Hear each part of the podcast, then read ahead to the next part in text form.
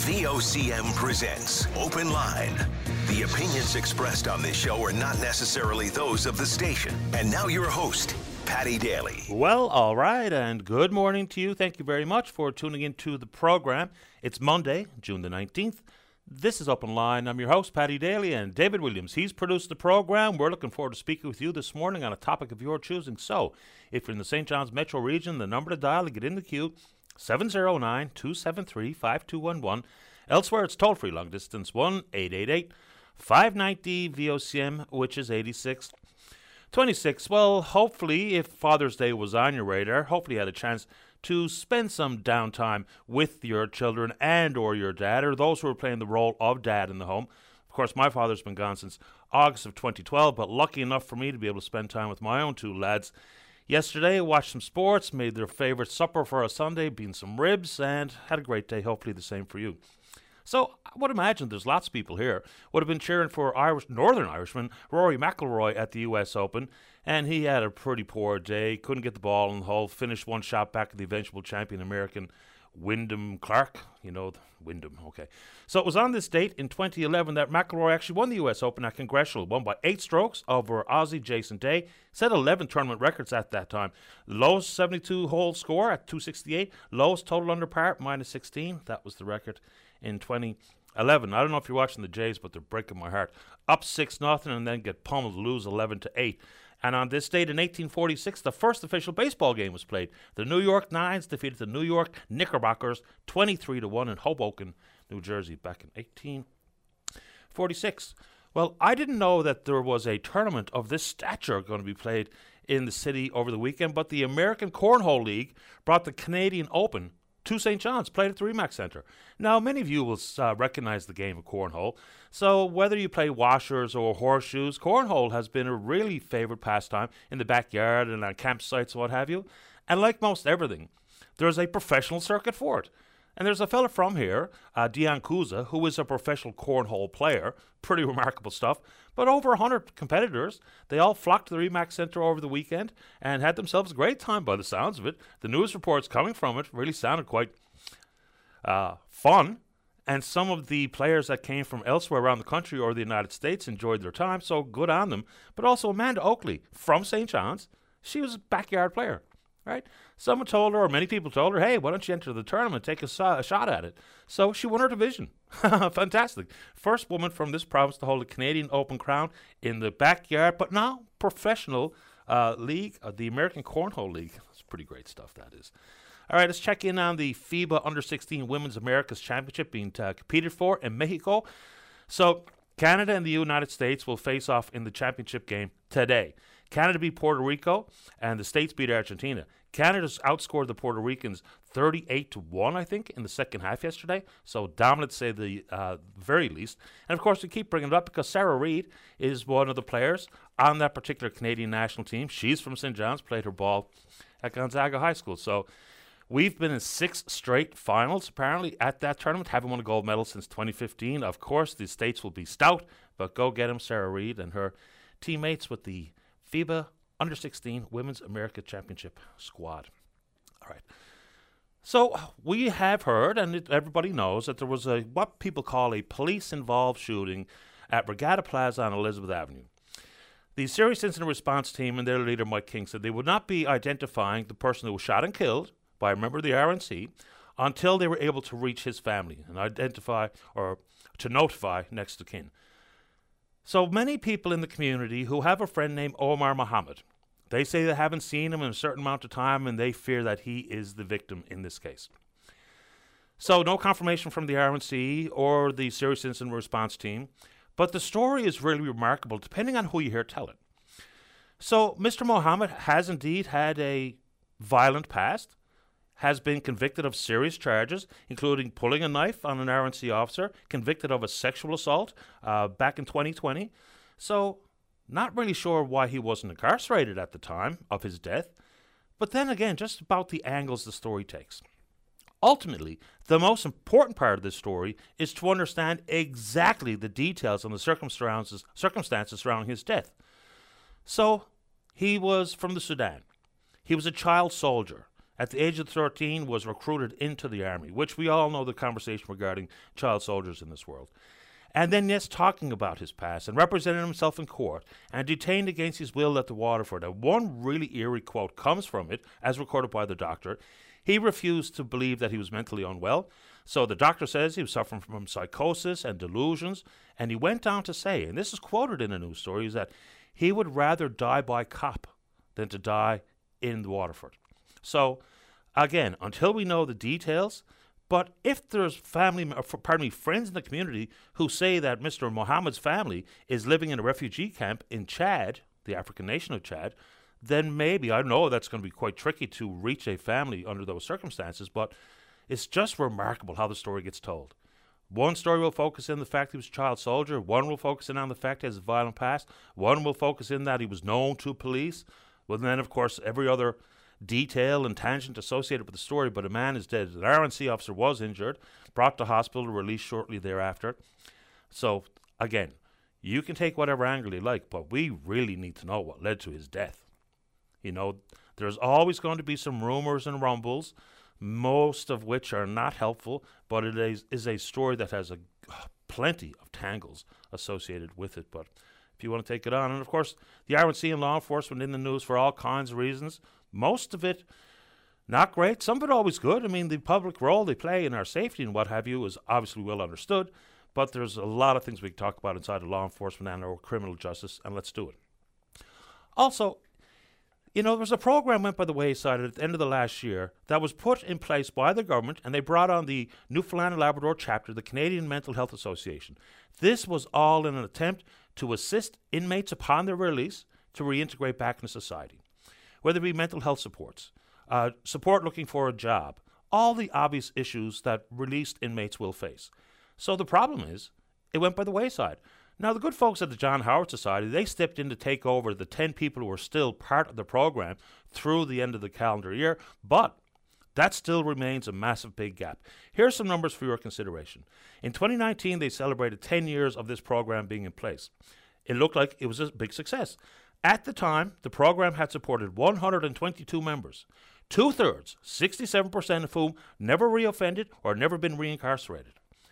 So I know that people in the community will think, you know, enough is enough with spending money on people inside the prison or upon their release from prison. But if we all uh, share the common need and want for public safety, then if the program was working, if two thirds because we know there's a real turnstile in and out of penitentiaries right across the country. If two thirds never reoffended, were never reincarcerated, obviously something is inside that program is working, helping them get a job, be playing a meaningful, contributing member of society. So, you know, we can talk about mental health as it pertains to new facilities over in the health sciences complex, but this particular program, you know, even for the folks at the Canadian Mental Health Association who do extraordinary work, they say that this isn't really inside their core mandate. And so there's also issues with fragmented program offerings and the monies associated with it. But again, I don't care, and I don't think it really matters what political ideology you have. If there's things we can do to keep the community safe, whether it be in school, whether it be inside the uh, realm of inmates being released from custody or incarceration, then that program I think leaves a glaring gap if you want to take it on. We can do it. And also, we're learning more about the cyber attack. Good work done by Rob Antle once again here. So, you remember back in the fall of 2021. So, at one point, the government decided that they, the right path forward was combined shared services regarding IT and the protection of our personal data. So, with all of that that's on the line, and this is a report coming from the Canadian Centre for Cybersecurity, talk about the fact that the regional health authorities and the Newfoundland and Labrador Centre for Health Information were quote unquote, severely understaffed from a technical resource perspective. The number of people working on this critically important file, three. Three only. So when you have all the various issues that go with protecting our, our important information, this is really quite something. They've talked about it uh, extensively inside of this report and review, and of course, the Office of the Privacy Commissioner and Sean Murray, who was on this program, to talk about their findings it really does go on to point out some pretty glaring gaps in the who knew what wins, which is always going to be the critical issue that we talk about. So, So, th- but then Minister responsible John Haggie was asked about some of the emails coming from David Diamond at Eastern Health and other reports done, and there was a group of Israelis that presented to the government. Mis- Minister Haggie said it was more of a business proposal as opposed to identifying any vulnerabilities or some security risks that we face. But that doesn't seem necessarily to be the case in reality because the minister then went on to say he simply was briefed by his staff about this as opposed to read the entirety of the report, which very clearly said we were at heightened risk. The government tries to play this one pretty, pretty loosely. They'll say that they're really pleased that the Office of the Privacy Commissioner in their report said that since the attack there had been meaningful work done to protect the system, but that's very much the horse already out of the barn. There has been at least 200,000 files from Eastern Health alone that's been compromised, about a half million in the province, most of which had their information compromised. It's fine to talk about offer credit monitoring services and what have you. Then it's the accountability piece. We can talk about what happened and who was responsible, where the buck stops, but has there actually been anything that happened here? You know, I don't know if it's fair to blame the three people working on such a monumental task. But when these briefings and these warnings were as repetitive and as frequent as they were, and as glaring as they were, it's fine that they've done meaningful work after the horse left the barn, but it's what was not done. And consequently, we've had a ton of our information, some 200 gigabytes taken by a ransomware group known as Hive. So good work by Rob to paint a further, clearer picture about what went down there. But that's that story is the furthest thing from over. All right. And this next one. This has gone from whether it's an eye roller to now pretty frustrating. It might not be of major concern to you, but it's just how we've been spoken to and the details we're privy to and all the accountability and transparency nonsense that we're always preached about. Okay, so the bloody Atlantic Loop. Back in the news last week, when it was initially announced it was a $5 billion infrastructure project, now it's ballooned to some $6.8 billion, of which the federal government apparently is going to put some $4.5 billion on the table. Now remember, it was first advertised as the Atlantic Loop, and then the government needed to go back and do more due diligence, and then it was referred to in the most recent budget as the Maritime Loop. You know, the question being posed by uh, PC leader, interim leader David Brazil is are we even at the table? Or is it simply the feds, Quebec, Nova Scotia, and New Brunswick? Nova Scotia in particular still generate the uh, majority of their power from coal fired electricity. Look, it feels like we're not involved. You know, when Chrystia Freeland or anyone else tells me that the reference to the maritime loop in the federal budget was an innocent mistake, given that half the power required does indeed come from Labrador. But let's just break it down a couple of steps further. You know, the reference to Muskrat Falls we don't really have any excess power from Muskrat. I mean, just look at the investment the government announced at Bay d'Espoir. Some 500 and, uh, 522 million to add an eighth generating station. So, what power are we even talking about from here? It's fine to look down and crystal ball it with 2041 and with Gull Island and all the rest, but can the federal representatives of this province and or the provincial members, whether it be the Premier or Minister Parsons, just say, are we part of this or not? Because Again, it's just this infuriating business about, oh, maritime loop, that was a mistake. Oh, it's innocent. Half the power, of course, Newfoundland Labrador has to be involved. But involved how? Again, with Muskrat. So they had to invest in Bay d'Espoir. We do indeed owe a significant amount of power to our partners in Nova Scotia. On top of that, they have first right of refusal from any additional power that can flow across the maritime link.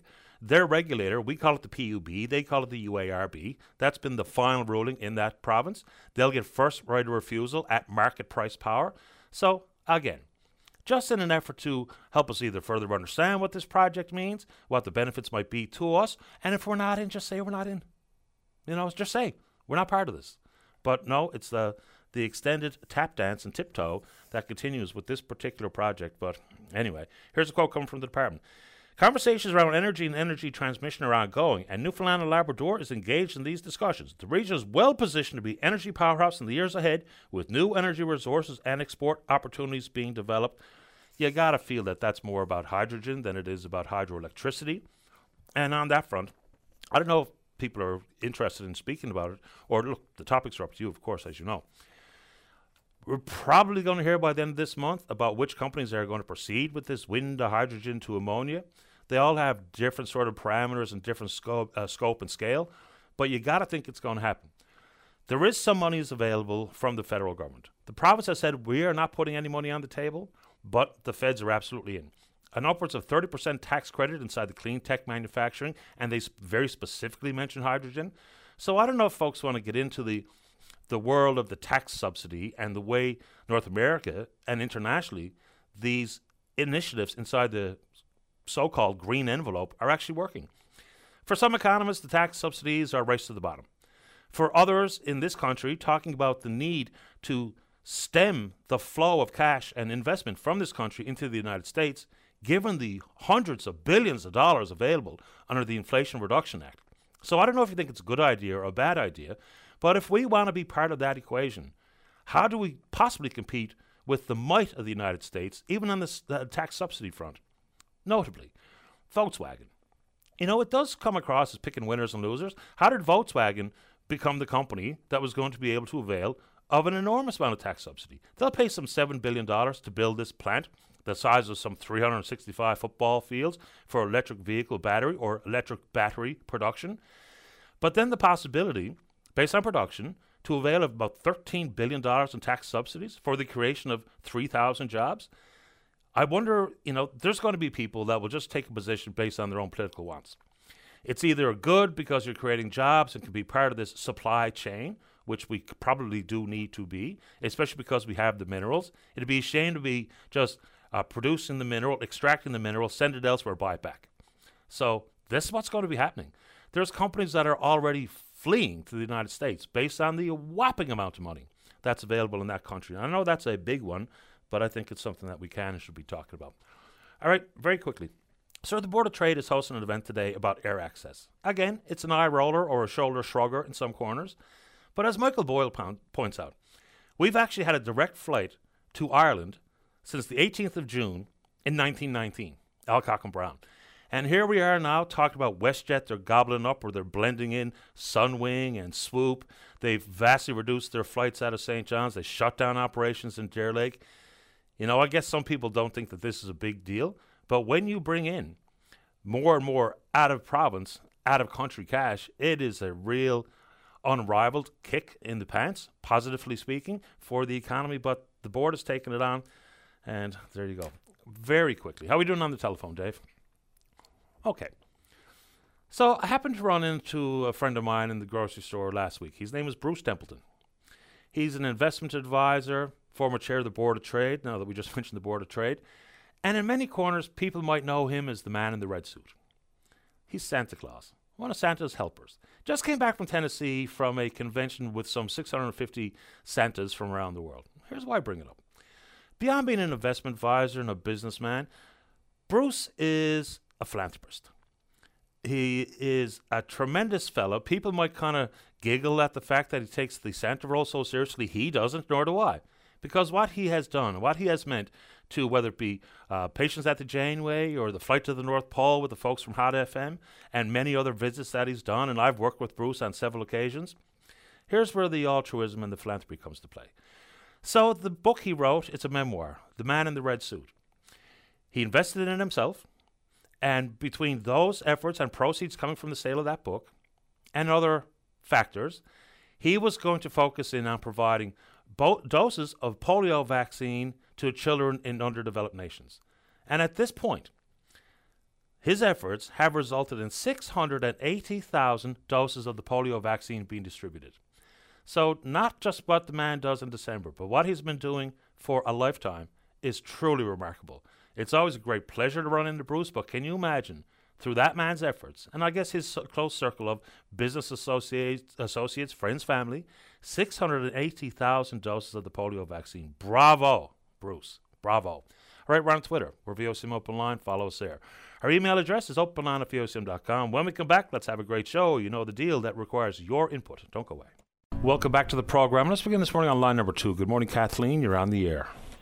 Uh, yes, good morning, Patty. Um, I'm a first time caller, a little nervous here about uh, keeping it straight. you just take your time. Go right ahead. Okay, uh, it's this is this is kind of complex because it involves more than uh, one issue. But primarily, I was prompted to call because of hearing a lady call in on Friday about the treatment she received from the RNC. And that's what kind of prompted me. However, it's like I said, a little more complex than that. Um, it's it's about my daughter. I have an adult daughter who is autistic and epileptic, and uh, she resides in her own apartment here in St. John's and has for a number of years now. Um, so on February the 8th of this year, my daughter. Uh, had a grand mal seizure, and uh, she doesn't normally have grand mal seizures. Her seizures are complex partial or uh, simple partial, usually. Uh, but when she's under tremendous stress, she can have grand mal seizures. So anyway, she did have this seizure, and just prior to that, around the 27th of January, I think it was, uh, she had met with her neurologist, and I was there, and we discussed the fact that she was now experiencing more frequently grand mal seizures. So he expressed concern about that and said it was very concerning. And um, so anyway, then on February the 8th, when she had this seizure, of course, when she came out of it, she was alone in her apartment. She called the ambulance to take her to the hospital. She was, you know, obviously probably reflected on the idea that this is concerning. So when the EMT, EMTs arrived, she told them that she had had a grand mal seizure. And uh, so anyway, they took her to the hospital, and she was triaged there. But she also has a severe phobia of medical invasive procedures. So of course, the EMTs, for some reason, had put in the, their report nothing about the seizure. What they had written was that she was intoxicated. Now, after coming out of a grand mal seizure, you know, her speech is a bit slurred and she can be unbalanced in trying to walk. And, you know, she looks like she's drugged, but she's certainly not. Um, so anyway, the triage seemed to have processed her based on the EMT report because there was no uh, indication in the triage report that uh, she had uh, epilepsy at all. Now, and her phobia certainly isn't noted because I came to find out, certainly subsequent to all of this happening, I came to find out through the hospital that uh, her phobia, which the neurologist certainly has made note of and uh, you know submitted to her file to be noted, uh, is not showing up when they bring up her screen or something. It shows up on the second page, not the first page. So, of course, in an emergency situation, they wouldn't see it right away but they're looking to change their technology to fix that, is my understanding. So, anyway, that was fine. The nurses, of course, trying to treat her, approached her trying to take blood. Now, that's an invasive procedure, so she went into panic and she cried and she ran away and she said she's going to die, she'd rather die, and all of this. So, she ran out to the porch of the hospital. And um, subsequent to her running away like that and screaming that she wanted to die and she would die rather than have a needle, the hospital, rather than deal with that, they called the RNC. The RNC showed up, and my daughter was still in the porch and one stood behind her and the other stood in front of her apparently and she reported this to me. And uh, they took her belongings. She had her coat in her arms because she had it off at the hospital. And she had her purse and she had um, uh, a, a plush teddy with her which she takes with her sometimes when she feels distressed so they took all of that from her and put her in the back of the police car. She was crying and she told them that she was autistic and that she was epileptic and she wanted to call me, her mother.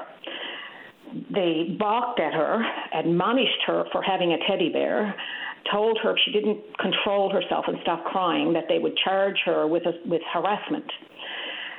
So then they proceeded on their own little merry way with her in the back seat of the car, totally distressed.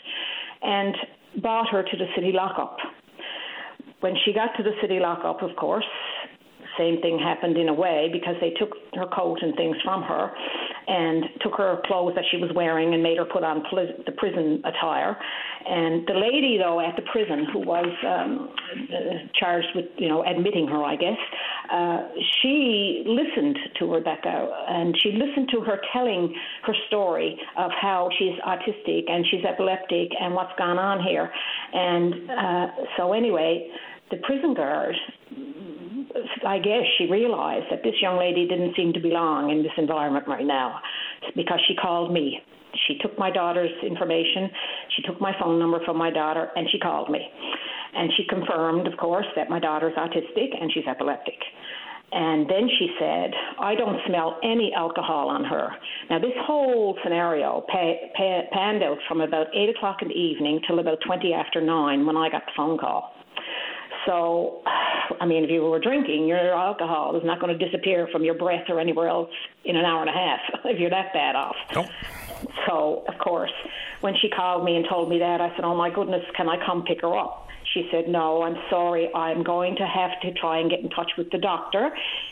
She, your daughter is not charged with anything, so obviously it was the the statement of I wanted to, you know, kill myself or whatever that brought her there, probably for her own safety. But the fact that the RNC or nobody would listen to her saying she wanted to call me, she could have come here and been safe, not be put in the lockup. But anyway, what happened was uh, the uh, security guard that called me indicated, you know, uh, that she had called the doctor. So she did do that, and she called me back about 20 minutes later and said she was really sorry, but the doctor couldn't come in, which meant my daughter had to spend the night in the lockup. So on we go. I had to stay all night waiting now until morning. So about 10 past 8 in the morning, I get the phone call that my daughter's being released. So I got in the car, went down to pick her up. She came out. We got in the car, started driving back to my home. And so I said to her, You'll stay with me for a few days. Because after a grand mal seizure like that, uh, you know, the post-ictal state can last up to 36, 48, 72 hours. You can be a little bit drowsy and a little bit off, you know. So anyway, when we got almost back to my house, my daughter realized that she didn't have her purse. She said, "Oh, mom, I haven't got my purse." So I said, "Okay, I won't turn around. We'll go home. I'll phone down and see if they have it, and we'll go back. I'll go back and get it." So anyway, when we got home, I called, and the lockup said, "No, sorry, there was no purse. You know, they make a list of what they take from you, and there's no purse." So I said, Oh my goodness, I wonder, did you forget it at the hospital where you were in a state of panic? So I called the hospital. We spoke to the security and at the hospital, and anyway, after after some conversations back and forth over a period of maybe three phone calls, um, it was discovered that there was no purse to be found at the hospital. So then my next avenue, of course, would have been the RNC, which I did. I called the RNC, and uh, we were told this was Thursday during the day because Wednesday night all of this happened, and uh, we were told that the police officers that handled her that night weren't working until that evening, so I'd have to wait and call when they're on the job. So I said, okay. So we waited, and we called, and I called three or four times. Uh, Thursday night because each time that we called, I mean, the person who passes on the messages, you know, that's all they could do was pass on the message to the officers, but the officers weren't getting back to us. So I said, oh my goodness, you know, what's going on? They're not even letting us know anything. So, and then on Friday, I called again, still nothing. We couldn't get anyone to respond to us. So then it was the weekend, and I said, you know what? I don't know what to do. So we hung on, and then it came in my mind. I had spoken back a while, a long while ago, to a superintendent with the RNC who seemed to be very receptive to improving uh, communication between the RNC officers on duty and any person, whether it be epileptic, autistic, or just a regular person. So, anyway, I told her the whole story, and she checked into it, and that was on a Monday, the 13th of February. And, and then on the 14th of February, one of the officers who had taken my daughter to the lockup called my home because she was still staying with me at that point because she had no keys to get into her place. She had no identification. She had all of her bank cards. Everything was in her purse. And of course, she didn't have any of that. Now, she was released from the lockup with nowhere to go, nothing other than I was available. If Kath- I was gone, Kath- she would have been on the street. One second, Kathleen. So, there's a lot to this, obviously. Oh, yeah, but what so. was the reason that she was going to be detained in the lockup, period? Well, I'm assuming because I couldn't, I was told by the security guard she's not charged with anything. So to be put there, I think, might have been because she said, uh, you know, I'd rather kill myself than get a needle, or I'll kill myself first, or something like that, you know, something ludicrous, because she panicked, because she's terrified of invasive, medically invasive procedures. I mean, you can put her on an x ray table and x ray her all day and all night, and she won't flinch. But you come towards her with a catheter or a needle or anything like that, and she can, I mean, she can't help it. It's a panic attack. It's not She's not responsible for her actions when that happens to her. And Dr. Ogunami, her neurologist, has indicated a panic attack can take a person completely away from their normal behavior, and it's not their fault. So that's, I'm assuming that's why she was put in the lockup for her protection, thinking she would kill herself. But the fact that she told them that she had somewhere else she could be with me, her mother, and they completely ignored that and basically were laughing at her because she had a teddy bear with her and because she was crying and distressed, telling her to be to smarten up and be quiet or they were going to charge her with harassment. And you know, I mean, all of that was horrible for her, obviously. She was in distress and treated so poorly. And the fact that the hospital, once witnessing a panic attack, did nothing other than call the police. I mean, why couldn't they handle it? They have mental health people working in the hospital, don't they? You know, I just felt totally like my daughter was so disrespected on many levels with this. And so here we are, fast forward to June. Has anything changed? Any more information? Any resolution to what you and your daughter went through? Well, uh, when the officer called her, he asked her for her list of the things that she lost, her purse and so on, and that she would be financially reimbursed for it.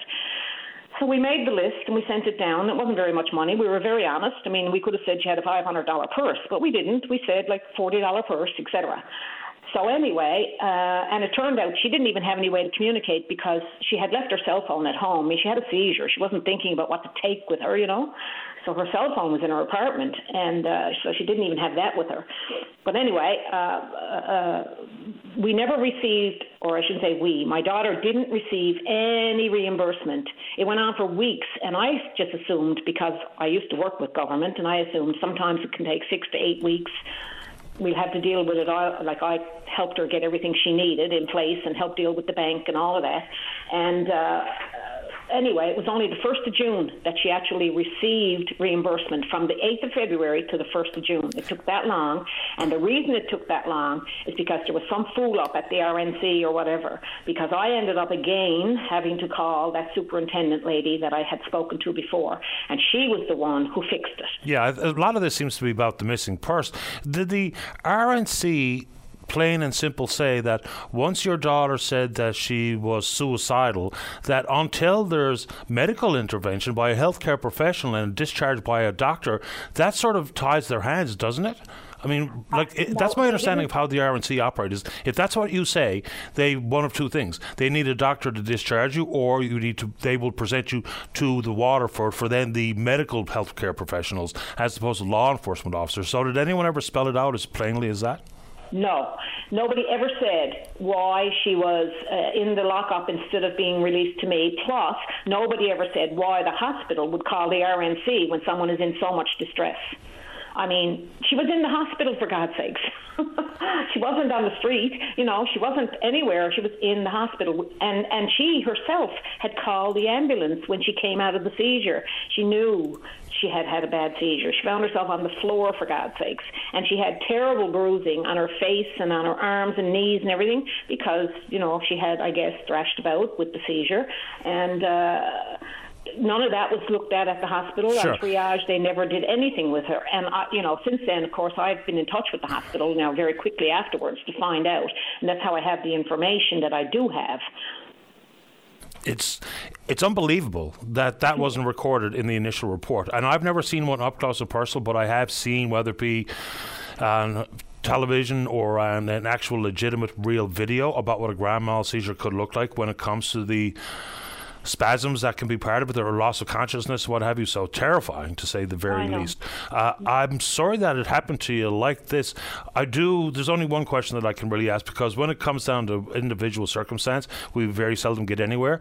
But to have a better understanding of what the actual protocol is is if I say that I'm suicidal, at that point, what can the police do? Period. Now that doesn't justify missing persons. It doesn't address things like why she was uh, in police custody in the first place without being charged. But that bit of protocol stuff, I'll see if I can figure out. Uh, anything else very quickly, Kathleen, because I do have to go.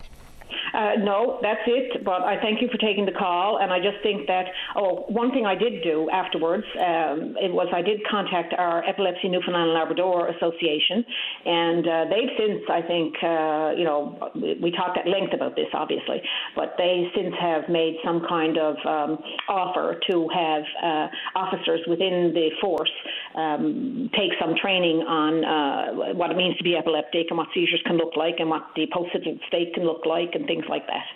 Yeah, I mean, I, am going to have to. I, I, know there's been additional training on a variety of fronts. There's a story goes back to an autistic kid who was picked up on tops of the road.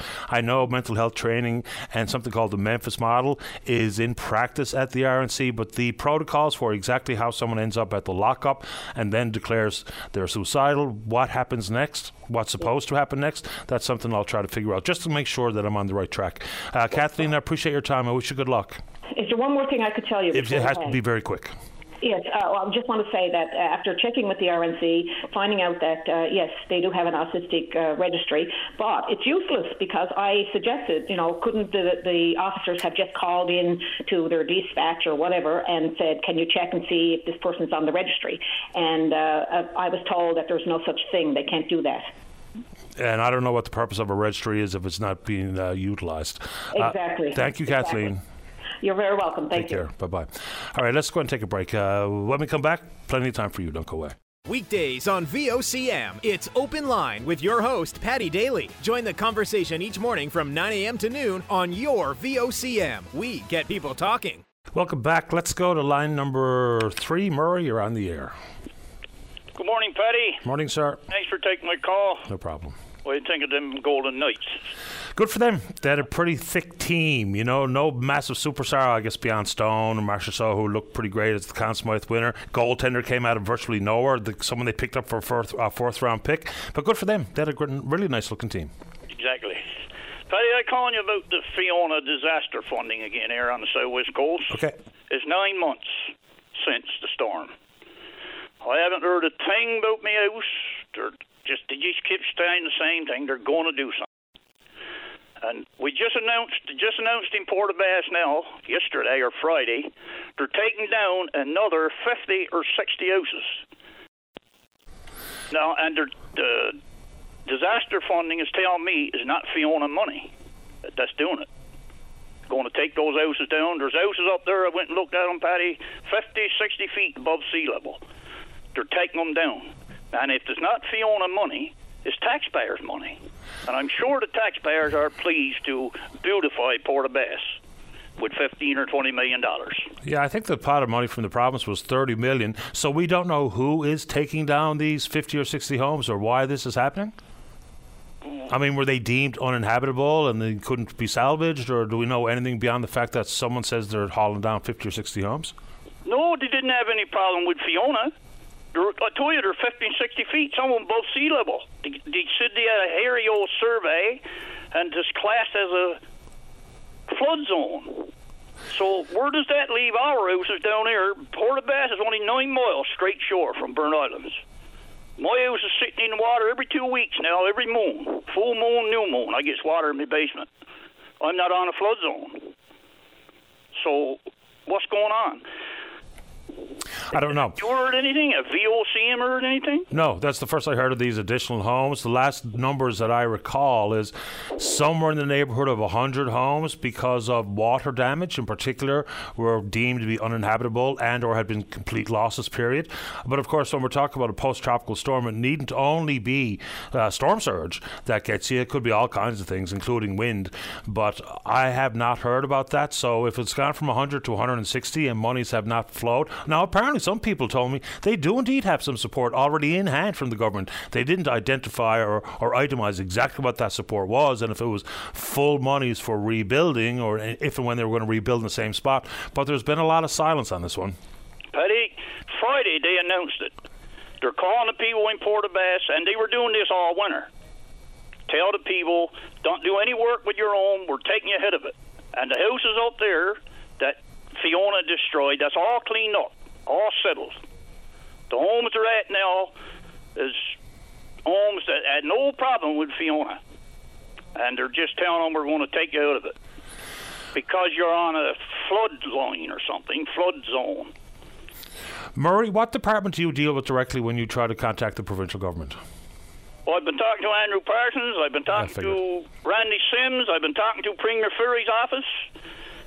I've been talking to the Fiona disaster funding.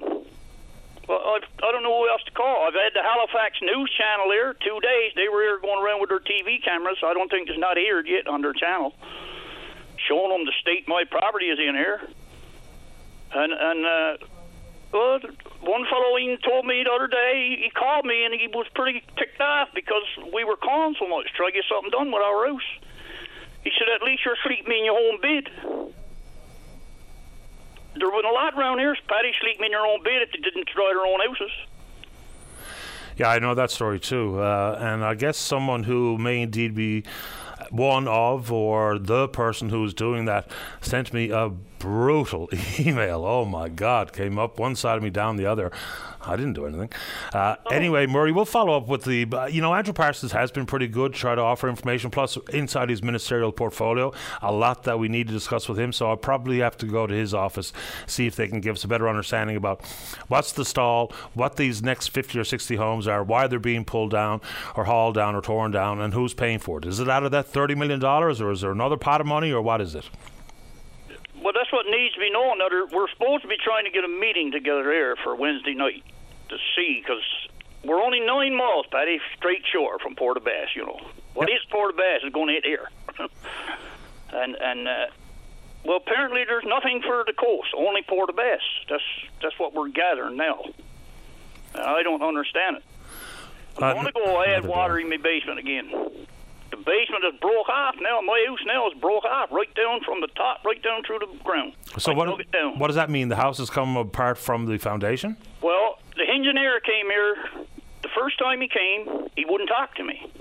I said, "You see anything?" He said, uh, "I can't tell you anything. I'll, I'll, I'll, I got to go to the office." So he, he left, but they sent him back again in I guess it was January. And the first thing he went, he walked to a crack down through my basement. He said, "Look, your basement is broke now." So if he seen it and didn't report it, he wouldn't do his job. And if he didn't see it, he wouldn't do his job again. And if if it wasn't there, that means my house now is settling down and the basement is broken, coming apart. So I don't know what else to turn to. Uh, David, can we see if uh, either Minister Parsons or whoever they think is the appropriate Fiona Relief uh, minister to talk about this this morning? Because it's been pretty silent after all the attention, all the devastation, all hands rallying together, and here we are nine months later. I appreciate the update, Murray. Thanks for the call. Paddy, I got another thing. As of June fifth, the, the, the adjuster that came here when Fiona went through, like we were fighting and fighting and fighting. June the fifth, we got a phone call from the adjuster. She just posts our disaster. Just posted in the damage, the June the fifth. It was sitting on her disc from from September twenty fourth to June the fifth. That was the private adjuster sent here by the government. She was hired by the government to come here and assist the damages. And she called the, the 4th or the 6th of June and said, I just got it post, the 5th. It went into the office. Eight months. Over eight months. What do you think of that? Oh, I, I, I'm confused about the lag here. I know full well it's never a really simple and expedient turnaround on some of these types of issues that deal with government, not insurance companies, because as people uh, painfully found out, a lot of storm surge damage, if not all storm surge damage, was not covered by anybody's insurance policy. But I'm a little surprised that there's still as many unknowns as there are nine months later out on the southwest coast, whether that be in Port aux Basques or communities that were all right in the crosshairs of Fiona when the storm made landfall. So we will indeed try to get the right person to speak to. The timelines, the additional homes that you speak to, uh, spoke about, about 50, 60, well above sea level, no storm damage from the ocean, and their houses are going away. Who's paying for it? I'll find out. Okay, Paddy, thank you very much. Thanks, Murray. All the best. Go back out the shade and listen to the show. Oh, boy. Thank you. All the best. Thanks for taking my call. My pleasure. Bye bye. All right, let's take a break. When we come back, you know, we talk about, about a lot of stuff about school safety and safety programs regarding children and acknowledging where things are, who the problems may be, the red flags, what to do about it. Connie's up after this, and then we're going to talk about dancing. All right, don't go away. Welcome back to the show. Let's go to line number one. Connie, you're on the air. Oh, good morning, Paddy. How are you doing? Doing okay, thank you. How about you? Good, good. Um, Paddy, calling again about the Kids in the Know program. And just for your listeners, I'll recap what that's about. It's a body safety program that has been offered through um, the Canadian Centre for Child Protection. It's a national safety education program. And it is a national program, uh, except here in Newfoundland. Um, in our Atlantic provinces, it's been in place in Nova Scotia since 2009 and in New Brunswick since 2014. And it's in place in every province and every territory in the country except here. Um, the main reason I wanted to call this morning, and I tried calling last week actually, but things were busy, I wanted to clarify something that Dr. Haggie talked about on a phone call to you on June the 8th. Okay. Um, Dr. Haggie, during that call, said that there was basically a program in place in the schools already. Uh, you had asked him about it, and we appreciated that. Um, he was referring to a program called SEL, which is basically a social and emotional learning program. And while we're glad that program is in place for students, uh, they they learn about managing their emotions, for instance, having empathy, solving problems. Uh, how we refer to that program, it's one of heart and mind, but it has nothing to do with physical body safety. And that's what the Miles for Smiles Foundation has been focused on since 2018. We've been trying our best to lobby for that program to be in schools here. And just to reiterate the point as to uh, the rationale, um, 10 years ago, when we were talking with you, we were talking about four new cases of child abuse every day. Uh, well, those numbers have increased over 200% in the past decade based on recent numbers. And uh, that's a lot, Paddy. That is a lot. In in that past five years since we've been looking for this program, we've made very little headway. Um, in 2019, we were told by Tony Stack, uh, who was the CEO of uh, Newfoundland Labrador Eastern School District, that they were looking into the Kids in the Know program. And since that time, that's four years ago, and since that time, there has been a pilot project offered, but we're lobbying now and lobbying hard, saying that it's time for this program to be implemented in all schools in Newfoundland and Labrador. And that can be done for a cost of $25,000. Uh, yes, teachers would have to do uh, a small amount of training during a PD day, of which there are plenty. So I guess it all depends on priorities, Paddy.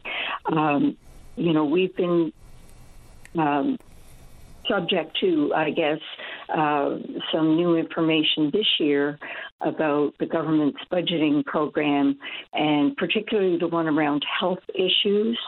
Um, Uh, it's called, I believe, the program that government has been focused on is Your Health, Our Priority. That's what it was entitled. And it was focused on, is focused on, improving the lives of the people of this province. Well, I can't think of a better way to spend $25,000 out of a $3.9 billion program to help with the lives of children in our province. Uh, I don't get it. We had a recent case of uh, a 14 year old being abducted. Um, you know, you carried the story uh, quite uh, repeatedly on VOCM. Um, a young woman who was abducted by three people, and one of those being from New Brunswick, who was charged with luring. And, you know, online luring has seen a 55% increase in a one year period from 2021 to 2022. We had a 55% increase in that crime alone. Like it's time for our children to start learning how to protect their body. For sure. Uh, you know, the issue is this is not new that needs to be dissected and test driven for age appropriateness. This is a well established, well understood program, and it has been uh, had positive impact and results in other parts of the country. So a lot of the work has already been done. The two issues that I can't wrap my mind around are why a pilot project? I mean, who gets to be the person or the entity that gets to decide which uh, schools and the children who are students of that school will get some enhanced body safety protection tips and advice and guidance, you know, and who gets left by the wayside? Secondly, even if there is an additional cost beyond $25,000, you rightfully point out there is a calendar of professional development days. And, you know, I guess in the world of priorities and hierarchy, we simply look at what those days are scheduled to uh, uh address, and then we back one out that can maybe be done uh, the following school year, and we put the priority on things like we all we all share this is protection of children when it comes to this type of program. You know, there's all kinds of child protection conversations which are unbelievable, but this one is meaningful. So, who gets to be the one to pick what schools should be safer? And are we not pretending that some PD day can indeed be rescheduled for the following year and put this on top? So, those are my two thoughts on it. Connie, before they flag me off to the news, I'll give you the final word. Well, I appreciate you saying that, Paddy, because that's what we're uh, wondering about too. What are the priorities? Let's raise our children up and let's put them first in this equation. Um, we, you know, you had a call from Robin LeGros on Friday, I believe, about the book Upriver. She she referred to the book Upriver, and that's what we're talking about. Like, why aren't we taking this preventative step of seeing why so many children are falling through the cracks? Uh, we have had, since we've started our strong lobbying efforts this year, we've had six teachers tell us that there is nothing in the school around body safety. So, you know, I, I, I, wanted to clarify that for the listeners because I think there might have been, um, you know, a bit of misdirection there on the part of Dr. Haggie at the time. And the last thing I'll say, Paddy, is that, you know, we need this program for our children. Uh, it's vital, it's critical.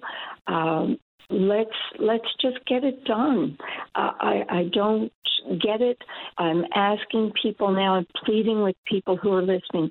Please go to a new website that we've created, Body Safety NL dot com and there's a letter there to send to your MHA. All you have to do is click on your member's name and we'll send the letter for you. It takes about 20 to 30 seconds and could make a big difference in reducing this 200% plus increase that we've seen in children being abused. And don't forget that these same children who are vulnerable now are growing up to be the, the, adults at risk. You know, there's a, a very direct connection you can make between children who are in dysfunctional environments now or being abused now. And in our province, we have very high rates of mental health issues, uh, you know, other physical health issues, homelessness, suicide, the whole gamut. And we need to stop children from falling in the river before we're trying to fish them out as adults. Appreciate the time, Connie. Thank you. Thank you, Paddy. Take care. Bye-bye. All right, let's take a break for the news. When we come back, Sharon, you stay right there to talk about dancing and a competition upcoming. And then property assessments. It's getting a lot of attention, rightfully so. Neil wants to talk about his. Don't go away. Got plans for midnight? Bring your VOCM along with the best soundtrack for every night, anywhere. The VOCM All Night Show, midnight on your VOCM. Welcome back to the show. Well, beginning on the 30th of June, running to the 8th of July, is the World Cup finals, a dance World Cup coming in Braga in Portugal. Join us on line number four to talk about it is Sharon. Hi, Sharon. You're on the air. Hi, good morning. How are you? Doing okay. How you doing? Oh, not too bad. Uh, calling for me, it's a bit of good news, hopefully for everybody else. But we have 13 young ladies here from uh, Newfoundland who actually got selected to attend the World Cup in Braga on the uh, Canadian team this year. This is the first time Newfoundland or Labrador people will be attending this competition, although Canada has been competing for about 30 years. So I didn't even know this was a thing until I saw on the subject line the World Dance Cup in Portugal. So I had yeah. a look 62 countries, 120,000 competitors, all genre dance competitions. So, what are yep. our dancers competing in? Oh, everything. Okay. Lyrical. Uh, I mean, they're they're just such a wide range of, of dancers. They have. Uh, they're doing lyrical, tap, contemporary. Um, the girls like are just. We have all girls. There are boys and girls attending from Canada, but in Newfoundland we have 13, 11 to 17 year olds attending. They leave on Sunday to go to Toronto, and uh, there they'll meet up with the rest of the competitors for the Canadian team and uh, they'll do a couple of dress rehearsals here. They'll do uh, pictures up there in Toronto and whatnot, and then they'll leave on Wednesday to go to Portugal, where they had ten days of dance. How do they get selected? Do they have to dance in some qualifiers or regionals, or is there yeah. judges that simply select them? How does that work? Well, in every province that I'm aware of, but even here in Newfoundland, we have what we call competition season.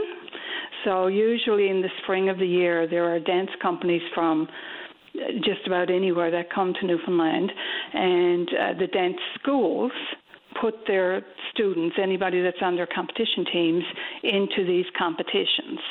While at the competitions, you can qualify to take part in uh, qualify, I guess, to be tested to see if you can go on to a competition team for Canada.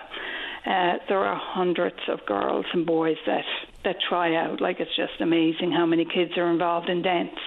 People don't think it's a sport. Boy, oh boy. well, we just had professional cornhole uh, at the Remax Centre over the weekend. What was once a backyard campfire game is now yep. got a professional circuit. So everything yep. could be quite competitive. Certainly, dancing is. How many television shows that are mm-hmm. competitions mm-hmm. about talent feature dance? I mean, exactly. Yeah. yeah. exactly. One of those 13 year olds go- that is going is my lovely granddaughter, who's 12 and she is super excited. And I just wanted to give a plug to, as I say, that Canada has had a team for almost 30 years. This is the first year that we have 13 participants going from the ages of 11 to 17. Remarkable. So. Tell us about your granddaughter. Where does she dance? What kind of dance is she competing in? Oh, she dances everything. She dances her life. She's 12 years old soon to go, soon to be 13, but uh, she dances with um, the dance. Oh my God, dance studio. I can't even think of the name her dance school now. I've got that many, but she does lyrical, tap, ballet. Um, she's what other kids do for hockey in regards to you know 24/7 type thing. She does for dance, right? And I mean, just. the the money involved, the dedication involved, the costumes. Uh, it, it's just unbelievable. So I just wanted to put a plug out there. The girls will be up there dancing. They're, the competition is for 10 days. They have an opening ceremony, the same as any other sport. Um, they will obviously get to do some touring of the area, but it'll be 10 days of dance. It sounds great to me. I'm glad you called about it because a nice change of pace from some other issues that we talk about. Oh, which, yeah. Which I welcome. but I mean, I think it's just, you know, not only do you get a chance to compete on the international stage, but, mm-hmm. you know, a trip to Portugal, if nothing oh, else. Oh, my gosh. Oh, yeah, for sure, for sure. And I mean, this year there's 65 countries participating in it. So I'm like, you meet people from everywhere you know so uh, it'll be an experience for sure i volunteered to chaperone but her her mama vetoed that you couldn't just tag along oh i would have loved to no doubt oh my anyway, I just like I say, I wanted to wish the girls good luck and let let people here know that like we've got great kids going to this competition. Cheer them on. Go Canada, go. Hundred percent. And you know, not to be too corny, but you know, music has that that unifying force. I would imagine same for dance, right? Because Oh, yeah. you're, you're not making some sort of statement here. You're enjoying something you're passionate Yep. about, and uh, by the sound of it, she puts in a ton of effort to be qualified enough and good enough and interested enough to go to a World Dance Cup. I think is brilliant. Wish her safe travels and good luck for me. I will indeed. Thank you for the time. My pleasure, Sharon. Okay. Right, bye bye-bye. bye. Uh, there you go. 120,000 competitors. No small potatoes. And for the first time ever, 13 dancers from this province. They just so happen to all be girls this time around. Great stuff. Uh, let's go to line number two. Neil, you're on the air. Yes, good morning, Paddy. Uh, thanks very much for taking my call. No problem. Uh, first of all, I suppose we should say uh, welcome to global cooling here in Newfoundland rather than global warming. Well, we can welcome climate change, yeah. Yes, uh, anyway, I'm calling about the uh, municipal property assessment uh, notices that have been uh, sent out, and certainly uh, it's been a hot topic the last uh, week or so. And uh, trying to figure out, you know, how it all works or why they're doing the way they're doing it, and and how how how it happens. Paddy, I uh, spoke to you probably a year and a half ago, and uh, uh, regarding the same thing. We, uh, I'm calling from the town of Alene. We were assessed uh, twice in the same year, so we were trying to find out uh, why. You know, you would get two assessments in one year. But anyway, after some digging up some information regarding that, uh, there is ways that uh, that did happen, and uh, number one uh, is you know it, it comes out uh, yearly from the municipal assessment agency, and if a, if the town doesn't really like the assessments that they receive, uh, they can request another one, pay a fee, and, and request another assessment. So you're saying a community can do that on behalf of all residents, or individual residents can pay their 25 bucks and go through the appeal? Uh, no, no, nothing to do with the appeal. Uh, what it is is okay. So they do their annual uh, assessment. Goes back to the towns, and you know if the towns don't like uh, how much the assessment was, they can request back to the agency to have another assessment done. The town will have to pay the agency assessment to come in and do another town assessment. And uh, that's what happened back here a year and a half ago. So uh, not only was it a twofold, I guess, uh, uh, they didn't uh, like what happened in the first uh, one, so they requested another one, which again then put up the uh, residents' uh, taxes uh, more, their assessments, not their taxes, their assessments. Uh, well, our assessments are, our taxes is based on our assessments that we, we get from the previous year. Well, it, yeah, it's based on your assessment, and then the council will evaluate whether or not they move the mill rates, and then you end up with a property tax. Yeah.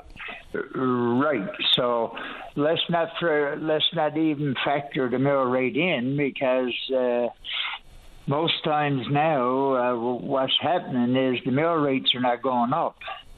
Uh, and that's fine. The councils are, are, are, are saying, you know, okay, our taxes are not going up this year, or whatever. But uh, on the other side of the coin, they know that the assessment notices are coming out, and uh, most likely the uh, assessments are going to go up. So uh, if your assessment goes up, you're paid the mill rate on the new assessment. So, uh, for Why- example, I- Just well, let me ask a question. Why was there ever two assessments done in the same year? Does anybody know? Is it because of an appeal, or is it because they just did two assessments? I didn't follow that part. Okay, so the town made an appeal to the assessment agency. Uh, so the first one came back after after the initial assessment, and uh, I guess when they looked at it all and sized it up, uh, you know, they weren't gaining too much from from the, from the tax assessments. And I believe at that time uh, we were back, we sort of COVID and everything else was on the go. So a lot of assessments went down rather than went up. So the town then requested another assessment. So they would have to pay the assessment agency a fee to come in to the town and do another assessment. So then they come in again and they do a full assessment. They go around, they do every property uh, in, in, the town. So that's where that second one comes in play. Okay?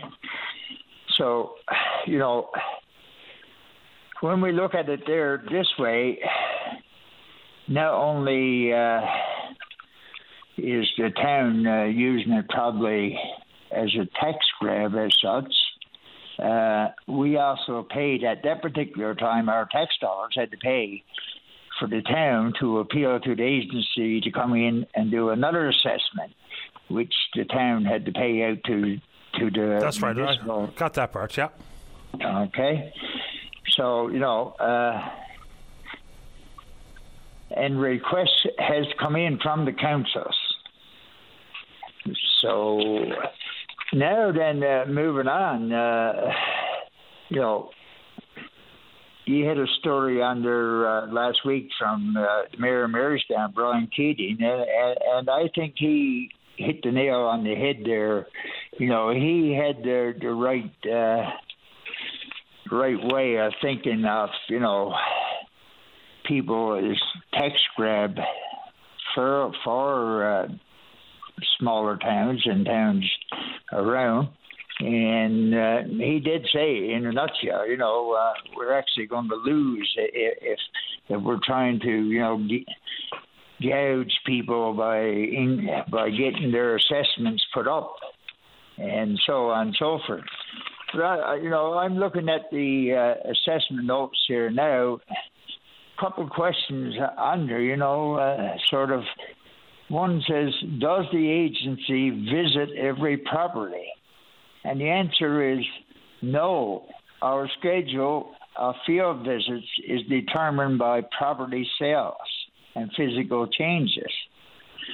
Okay, so you heard on your show uh, since this started up last week or whatever, people, one lady in Marystown, forty thousand dollars, had nothing else done. Not one thing did she have done. Yet her property uh, went up uh, forty thousand dollars. Uh, so there was no physical changes, and you know they determined on, on property sales. Next question is uh, how is the property assessed? And then they say is assessed on actual value in uh, when estimating the market value, the assessor analyzes property sales in the area. Okay, so your house is worth five hundred thousand dollars, and mine's worth two hundred thousand dollars, and someone else's is three hundred thousand dollars. Your sales for five hundred thousand dollars.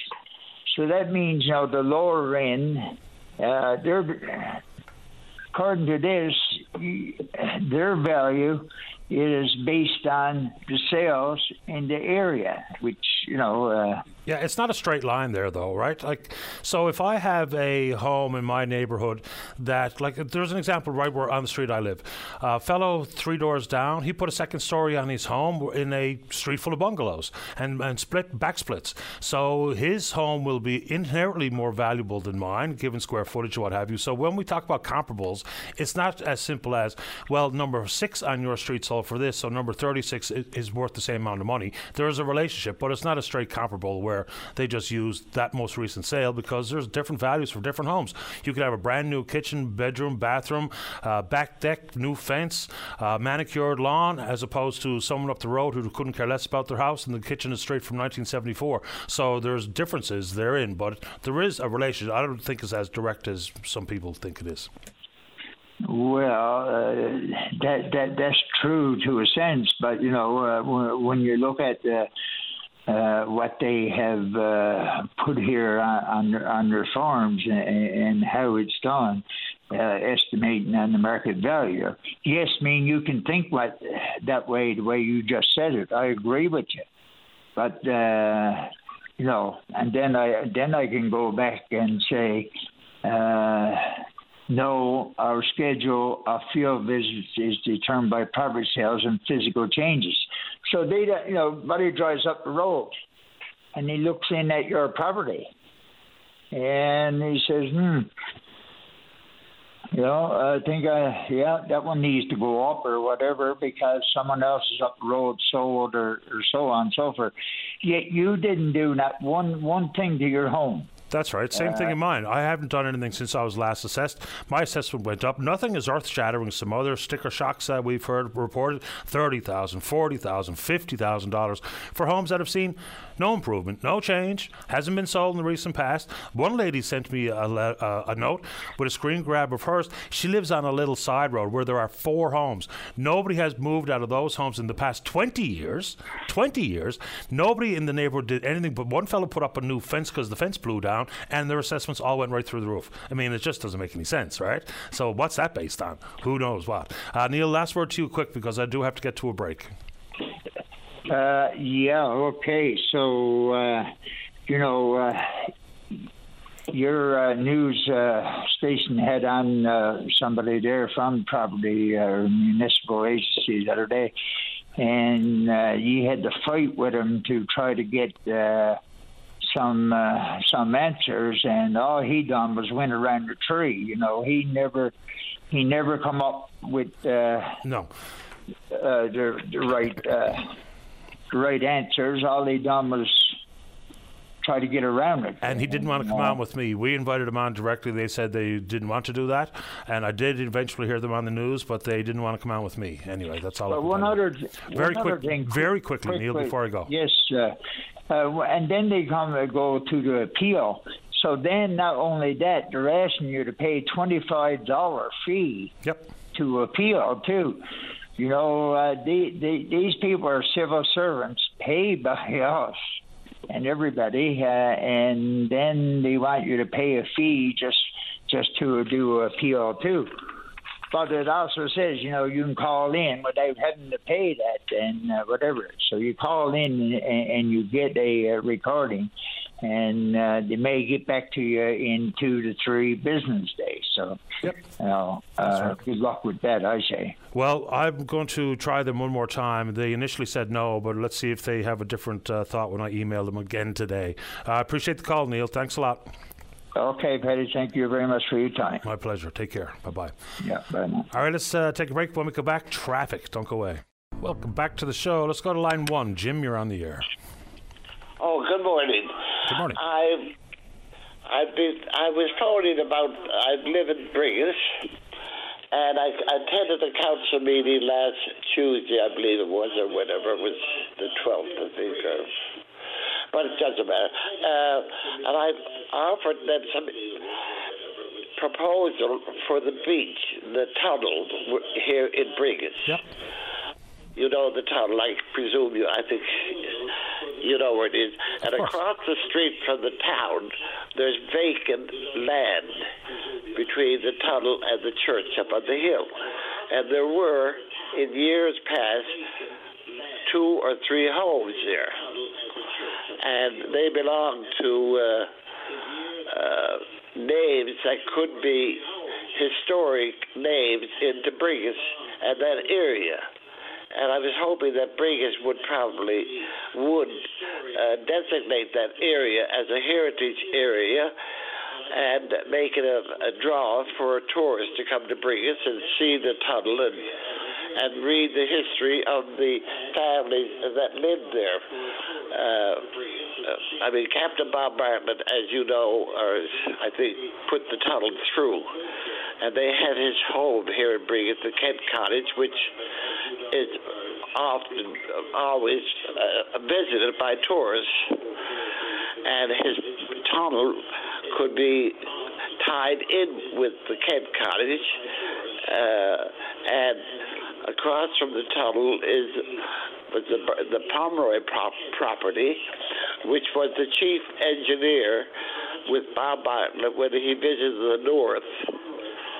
And on the schooner, he was his chief engineer.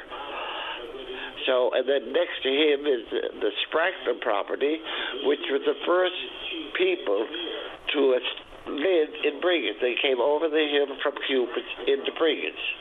So you've got some really old history names that could be put down there uh, across from the tunnel as a draw for people to come and read and uh, and and uh, protect that property for years to come. Not for me. I mean, I'm old.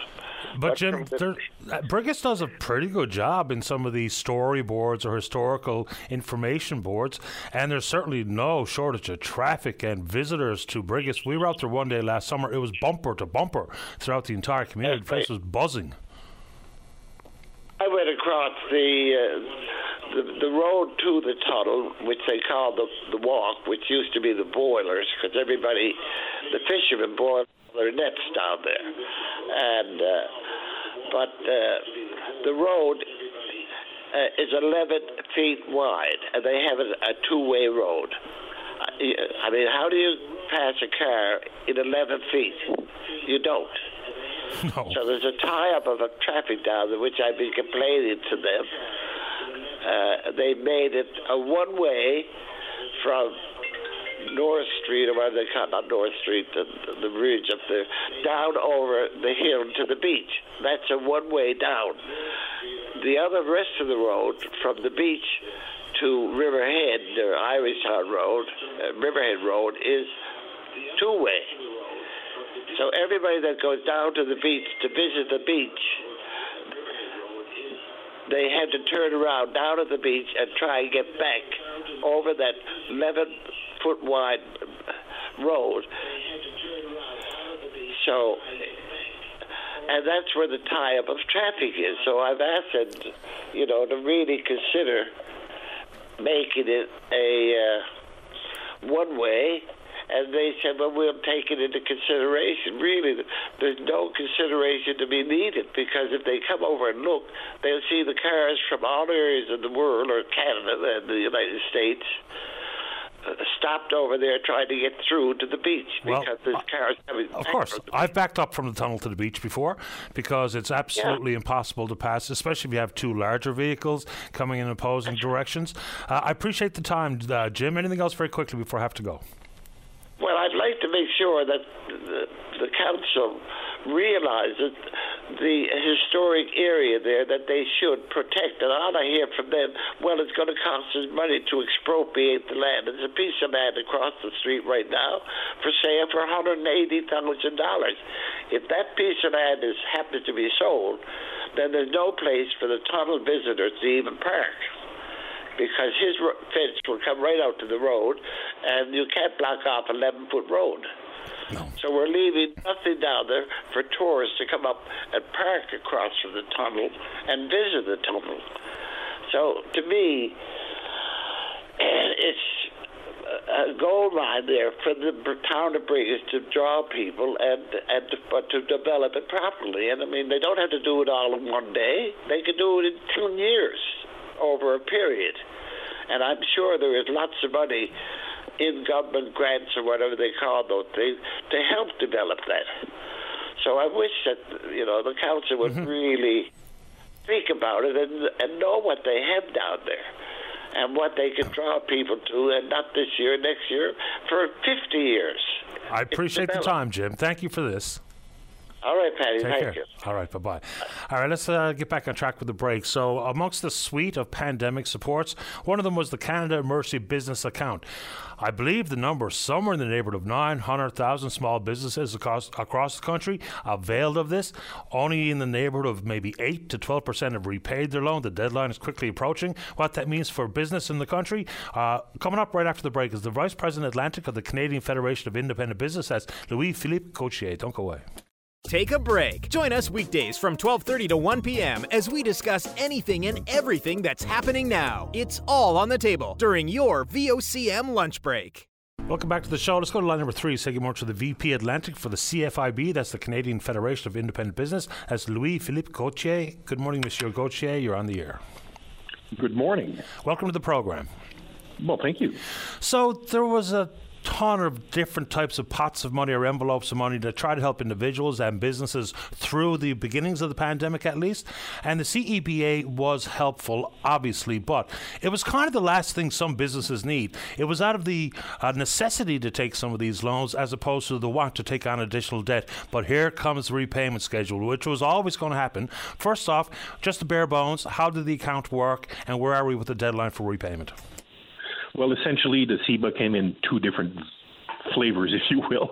There was one that was a forty thousand dollar loan, and then you could have it extended to sixty, uh, depending on the criteria. And uh, there was twenty five percent on the first part, so ten thousand that could be uh, forgivable, and with the additional sixty, it could go to twenty thousand. So, uh, to your point that you just made, uh, businesses were shut down by the health orders of government, not because they wanted to.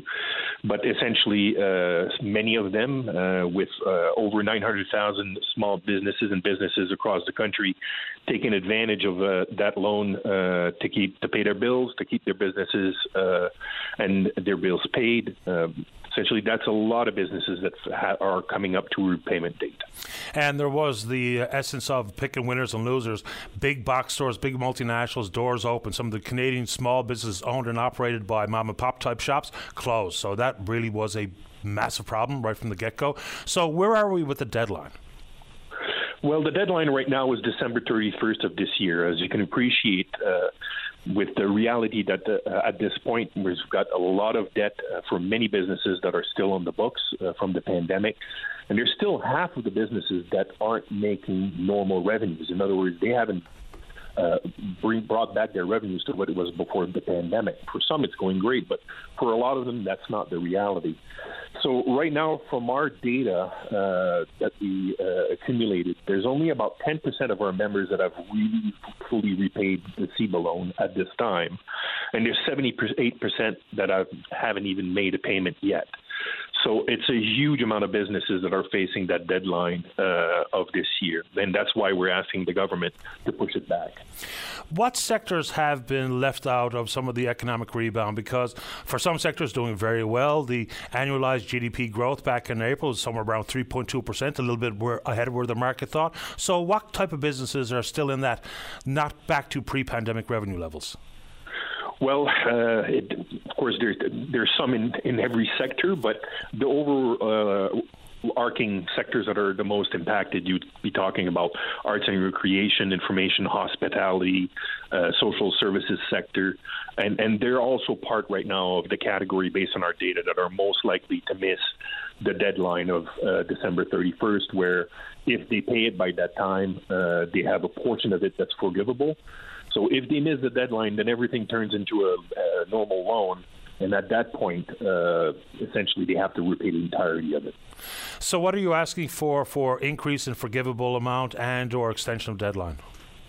Well, we're asking the federal government to push it back to December 2025, uh, or at least until next year, 2024, uh, considering increasing the forgivable portion and there's also an issue with there's a, quite a few businesses that have been deemed uh, not uh, eligible that received the money, but that have been told uh, you weren't supposed to get it. Uh, now there should be a, um, an appeals process for those businesses at this time. Yeah, now there was lots of news stories about clawing back money from people who were technically ineligible for the CERB, including some small business owners who they weren't really fully informed as to whether or not they could or should and were eligible for those monies. And we've seen a lot of those clawback stories. Then there's companies that, for the very first time, with the emergency wage subsidy, you know, uh, increasing dividends and stock buyback and uh, increased revenue. Notably, the Royal Ottawa Golf Club, we got an extra million bucks. Why? Wage subsidy. It was never intended for that. So, what do you say to folks who are saying simple things? So, you knew what the pot of money represented, you knew how much was forgivable, you knew you'd have to repay it in time. So, like everyone else who has to repay their loans from a financial institution or to the government, why wouldn't it be the same for your businesses? What are the implications? Well, when you look at the data, you see that it's the very small businesses. You named a few that are larger categories, but it's the very small businesses that, for no fault of their own, they were shut down by government. Now, you have to repay a loan. There's no question there. The question becomes right now is the deadline too close? And based on our data, it's clearly evident for, for a large swath of businesses that repaying it now uh, would add uh, severe strain on their businesses because they already have additional debt that have accumulated. And uh, if they can't repay it, well, then it becomes completely all of a loan. And that wasn't really the intent of the program. So hopefully, uh, government will heed our message and the data that we're presenting and actually consider, you know, it's still time for the government to make that decision and to work with the banks, uh, which were the mechanism, of course, to lend that money uh, to extend the deadline. So, in the world of repaying the loan, is it simply as it stands today, have it repaid in full, you know, excluding the forgivable amount, or if the government says, okay, willing to discuss the issue with the CFIB for an extended payment schedule, where payments continue to be made, or is it all simply about a lump sum deadline? Uh, it's uh, basically to get access to the uh, forgivable portion, you have to repay the full loan. So that's that's the reality. Uh, and then after, if you don't, uh, then at that point it turns into a loan where you have a payment schedule that uh, to repay it uh, with the financial institution that uh, you took the money from. So the, the the reality is, from our perspective, with the debt. The amount of debt load that the businesses have incurred, especially on the smaller size of businesses, it's important to have the forgivable portion there, like it was intended and uh, with their financial their their revenue situation not having been brought back to where it is was before the pandemic, getting access to uh, that forgivable portion is still very much important. So the deadline should be pushed back. Uh, I think I saw on my social media feed that there's a petition circulated. Give the folks the location of that before we take on another subject. Well, thank you for that. For small businesses owners that want to sign a petition, uh, we've got over 21,000 that are signed. They can head to cfib.ca. It's right on the front page. I didn't prepare myself for this, but I do find this to be an interesting subject. It's the concept of uh, interprovincial trade. I mean, we have created fictitious barriers from province to province, all I would suppose in an effort to protect their own sectors, whether it be with breweries or wineries or other things that create jobs in these different provinces. So we've created these barriers. It comes at a cost of billions of dollars to Canadian consumers. I know there's a Canada Free Trade Agreement, or I think that's what it's called. Paint the picture to the folks for what these trade barriers mean. There's been some minuscule movement on it. You're allowed to bring X number of dozen beer into Newfoundland from New Brunswick. You can bring an extra couple of bottles of wine from British Columbia to Alberta. But those are the epitome of baby steps to try to make it better for the consumer. And I would suggest for the competitive landscape for the business as well. Well, it's definitely an impediment, and uh, for years now, uh, of course, as you can appreciate, it's something that we've been actively working on. We're now at the point to your to the reality. It's it, some steps have been taken, some uh, work has been done by the provincial governments since the new uh, law has been in place. But we're now at the point where we're calling on the provinces uh, to mutually recognize uh, the opportunity, the, the, the, rules, if you will, from one province to the other. In other words, hacking at it and, and working on the little pieces left and right uh, to make things better and let products and services and workforce flow across borders easier. Uh, is not yielding results as quickly as it should. So we're at the point that we've been asking for over a year now uh, to the provincial governments just mutually recognize the rules uh, between uh, one province to the other, and and let's just move forward and uh, allow businesses and workers to to cross the borders within their own country without feeding uh, red tape left and right. Yeah, red tape long been one of the issues that CFIB talks about. Uh, very last one before I let you go, Mr. Gauthier. This is about uh, the price of gas or the price of diesel or any price of fuels. So I, I, think I remember reading that you're calling for the federal government to scrap the federal excise tax, which is 10 cents. It's been that since it was implemented a couple of decades ago. Then it's the federal carbon tax, of which comes with now we're on the federal scheme as of the 1st of July in this province. It comes with a quote unquote rebate. But inside the world of business, for the customer, our thoughts are that any additional costs, especially when we talk about transportation costs for uh, foodstuffs or otherwise, they're getting passed along to me. So why would it be on the front burner for the CFIB when businesses do have the opportunity to pass along these additional expenses regarding fuel and transportation right to me as their end customer? Well, the, the reality is it, that, that when you look at passing on costs to consumers, uh, the last thing that a business owner wants to do is increase prices. They all, it's always the last thing that they're going to do. So they end up absorb, absorbing, absorbing, or making cuts somewhere. The reality is that when the federal government devised the carbon tax, and with the federal backstop being implemented in a few other provinces, uh, and now coming to Newfoundland and Labrador, well, since the backstop has been in place and even originally and throughout, the federal government has promised to return some of that money, just like it's doing for consumers, to businesses. And it hasn't. It's sitting on close to three billion dollars that have been accumulated for uh, in the provinces where the backstop was uh, since the beginning of this. Now it's coming to Newfoundland and Labrador on July 1st. So our ask right now is please fix the backstop so that what you said you would provide, just like you did for households and individuals, would be available to businesses. And it hasn't yet. Essentially, the money is flying over our heads with rebate checks, uh, but what was promised to business hasn't occurred uh, after uh, it being part of the design. So at this point, we're asking for government to make it right. We, of course, as the Newfoundland government, for their support in, in our ask the federal government to fix it. Uh, at this point, no news. And further to that, the implication of the clean fuel regulations also coming to pass on the 1st of July, which is an incremental increase. The problem there is we can't get anyone, including Minister Guilbeault, to tell us exactly what that dollar amount adds up to. You know, so the unknowns between the parliamentary budget officer, the provincial government, Minister Guilbeault, is so grey and confusing that no wonder people are asking for a pause or delay or a scrap in full. I appreciate the time this morning, Louis Philippe. Thank you for the opportunity. Take care. Bye bye. That's Louis Philippe Gauthier. He's the VP Atlantic of the CFIB. All right, let's take a break. When we come back, we'll talk about, about the Municipal Assessment Agency and then whatever you want to talk about. Don't go away. Welcome back to the show. Let's go to line number one. Sean, you're on the air. How you doing today, Betty? Okay. How about you? Not too bad. Uh, first of all, I just want to throw out bouquets to the ER nurses and ER doctors over there, the triage nurses, that ones that assess you before they take you into the back and and, and try to help you or whatever. Mm-hmm. A thousand a thousand bouquets. But to the to the government who's running the hospital over there, like Betty, I've never I've never been in any type of war zone or anything like that. But if if, if you were to make a movie about, you know, a, a, a hospital in the middle of a war zone, go to the health science. It's absolutely horrendous over there.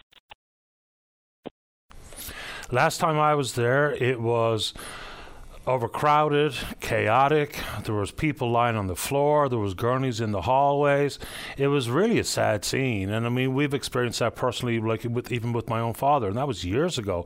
So it is really something else. I mean, the emergency room at the health sciences, they'll tell you they were operating at double capacity for a good stretch of last year. So it's it's quite. Well, my my uh, my wife's over there now. She's been in the back in the emergency. They, they got to keep her there because they can't get a bed upstairs. And there's uh, the nurse told me last night. There's I think she said there's 80 there's 80 patients admitted that are still down in the emergency room waiting to get a bed upstairs.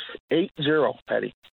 And these people are like the nurses are ran off their feet over there. Like I don't even know, I don't even understand how how how they're keeping sane over there. To be honest with you, uh, like last night, for instance, I was over there. It was it was kind of late. The hospital was on on wheels, as we say. It was just in, in, insanity over there, and the nurse was telling me about all these people that are you know, waiting to go upstairs. And they, and normally when you go to the ER, obviously you're sick, so you know you need more you need more attention. Like they're tending to you all the time. I don't even know how they're keeping up. I mean, when you go upstairs, you're usually on the mend and you're usually ready to go home. Hopefully, you know what I mean. Possibly, yeah. But it's time for the minister to get on your show and to explain to the Newfoundlanders, Labradorians, what the hell is going on. And what I know their plan is you know, they're going to build a new hospital and they're going to do this and they're renovating that. Okay. To me, that's all political. You're talking all political. Now, come on and give us some real answers. Come on and tell us some real answers and give us the real story of what's going on here. Why is there only, why is one nurse on when when there's a break over there at one o'clock in the morning, and the nurse deserves a break. She's just probably running eight or ten hours without having a, a glass of water then one nurse has to tend to 20 patients to keep to keep to try to keep everybody pain down and try to keep everybody comfortable for for that five or ten minutes that other that other poor nurse got to take a little break. So I want the minister or big shot premier to come out here. You know, if the premier want to do us Newfoundlanders a favor, I think he should step down as premier and go back and work over to the hospital because we we need doctors. That's, the, look, everybody everybody wants answers. The and look, we've gone down this path many many times with Minister Haggie, Minister Osborne. I don't even know if there's a fundamental answer available. I mean, like for instance, if there are people who are at home waiting for a surgery, they can't get in because there isn't a bed upon their need for recovery. If there's 80 people down in gurneys somewhere in and around the emergency department because there isn't a bed available upstairs, what causes that? You know, for instance, there's at least, and probably well in excess now, have a couple hundred beds in long term care that are vacant. Why? They don't have the nurses, they don't have the staff to allow people to move from the hospital to a long term care facility where they belong. So I'm going to guess that between the number of nurse vacancies, the number of vacant uh, uh long term care beds, surgical backlog, emergency rooms cl- clogged up, f- lack of family doctors, I think there's probably five or six contributing factors, which makes it extremely difficult to try to figure out. And I'm not talking about for the minister. I'm talking about for me and for you and for others yeah. who are living the, the exact same thing. Right. And Penny, like, okay, like you just said, why is this happening? Why can't we retain doctors? Why can't we get more nurses? Why? Why? What is the reason? Come out and tell us the real reason. I guarantee you, uh, the premier's hearing other doctors saying, "I'm not working over there." Are you like, you know what I mean? Like the conversation is def- you're definitely having conversations with these ta- colleagues. I'm not going over there and working in this this chaos. Like, why? Tell us why. Don't come on with your political BS. I'm, we're sick of hearing it. We, we're done with it. Like, and I've talked to you before, Paddy. My wife also has has MS. Like, we can't even get a hold of a neurologist. We're still going through that. We're still going through it. Eight, nine months. And and someone who's unwell to wait that long to get in to see your specialist, I'm not blaming it on the doctors. This has got nothing to do with the doctors. They're overran. Overran. Yeah, no argument here. But on top of that, terrible. On top of that, I just can't, it's seemingly impossible for someone to try to help paint a clearer picture for me. For instance, number of doctors. There's actually more doctors living and working in this province than ever before in our history. So, are they all seeing patients, or is it some of it pure research? Some of it with a half a patient roster? Uh, are we just older and sicker? Like, what is going on? Help me understand why. If the fact is, and it, I've confirmed the fact that there's more doctors here than ever before, but so many people are waiting forever and a day to see a specialist. Don't have a family doctor, so it's just so unbelievably difficult to figure out exactly what's going on. You know, I'm going to just take a guess at this, Sean. I don't think there's anybody in government that would be able to give you a two or three minute answer to paint a clear picture as to why things are the way they are. Maybe because it's complicated, possibly because they don't understand it, and then consequently might not even have an answer to a question that is on the tip of the tongue of every single person in the province, especially those who are dealing with a medical issue. Well, Paddy, you know something like uh, you know, I, I don't really know the population numbers here in Newfoundland. I haven't seen them in a while. Like, If the population grow, obviously we're we're bringing in we're bringing in more foreigners and we're bringing in people from the Ukraine and everything else, and everybody's welcome here. Obviously, in my opinion, fine come on in.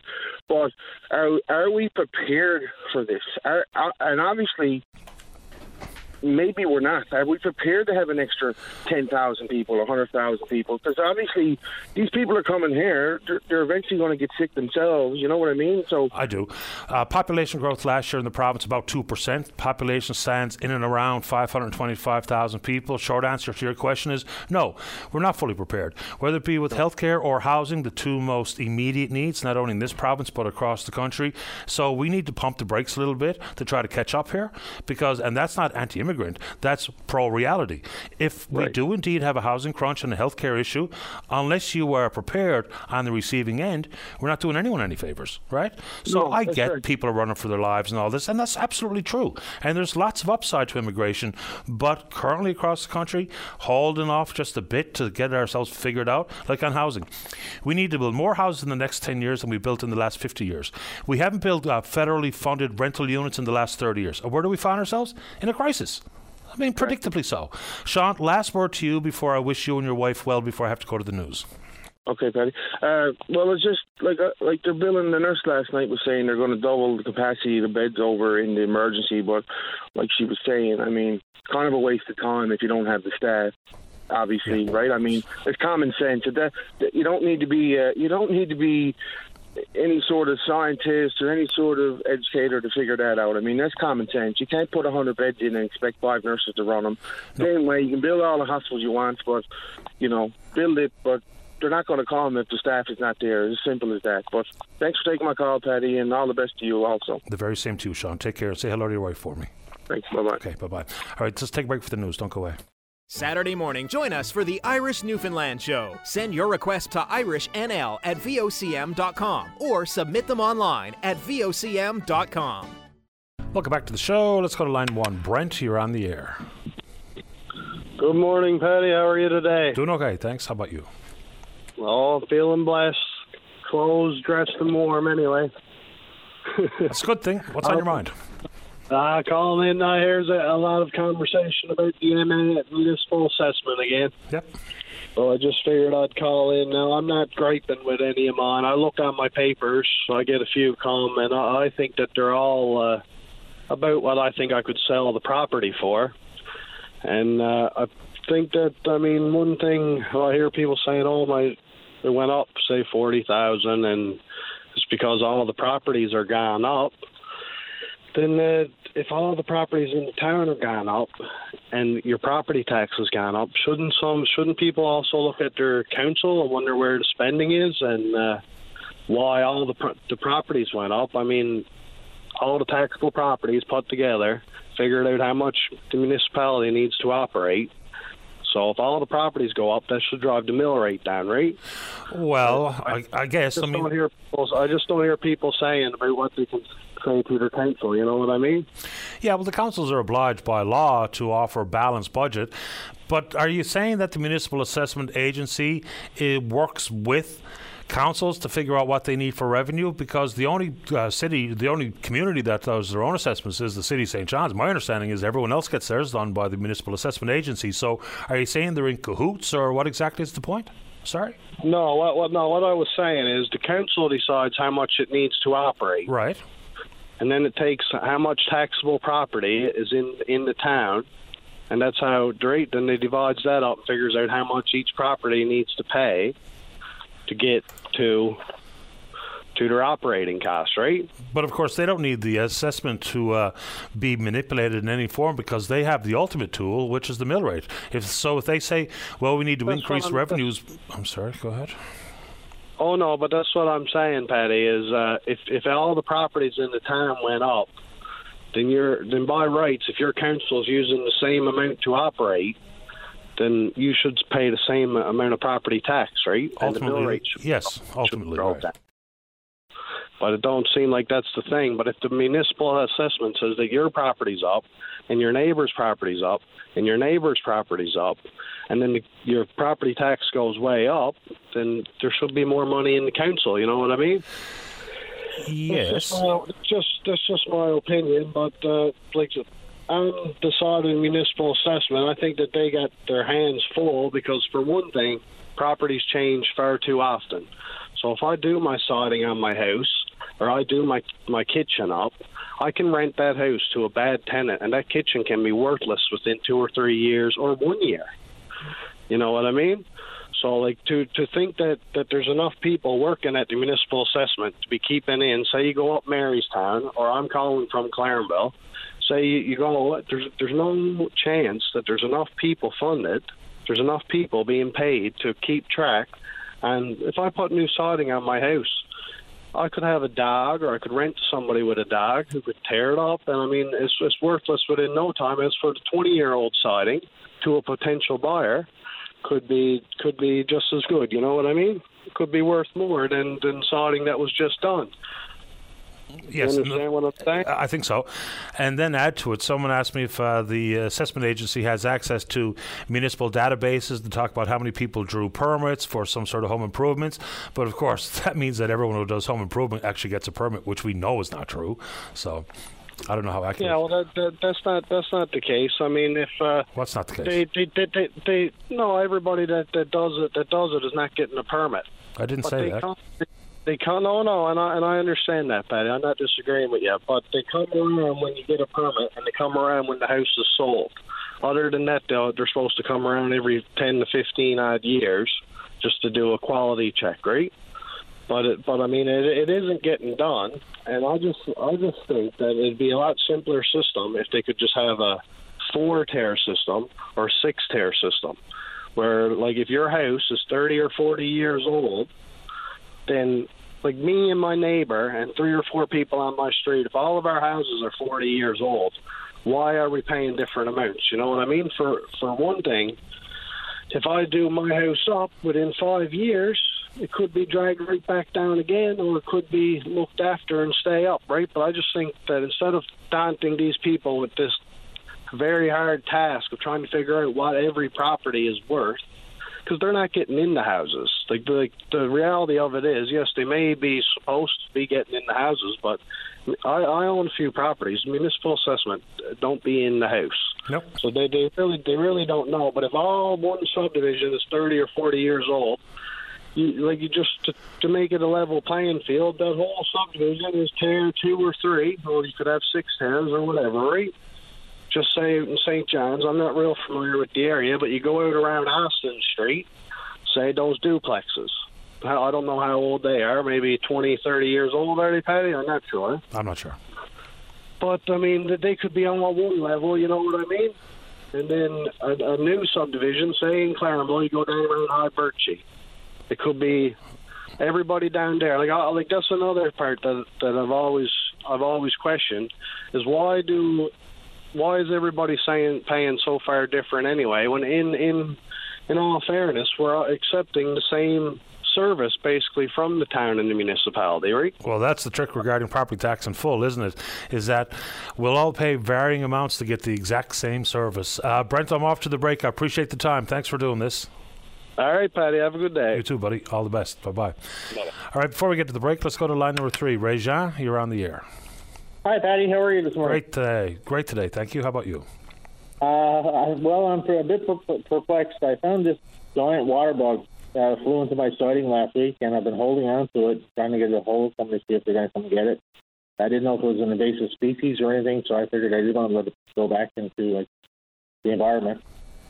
Uh, I've never seen one before, and uh, it's kind of weird. It, it was almost like a small bird when it was on its back the other night when I talked to it. I have it in a peanut butter now and, and feeding it. Uh, uh, it's been living off of a Tetley tea bag and uh, and some cherries dipping it with it. So uh, yeah, but I, I've contacted or I tried to contact the Fluvarium and see if anybody can collect the notice gotten back to me. So I didn't know who to contact.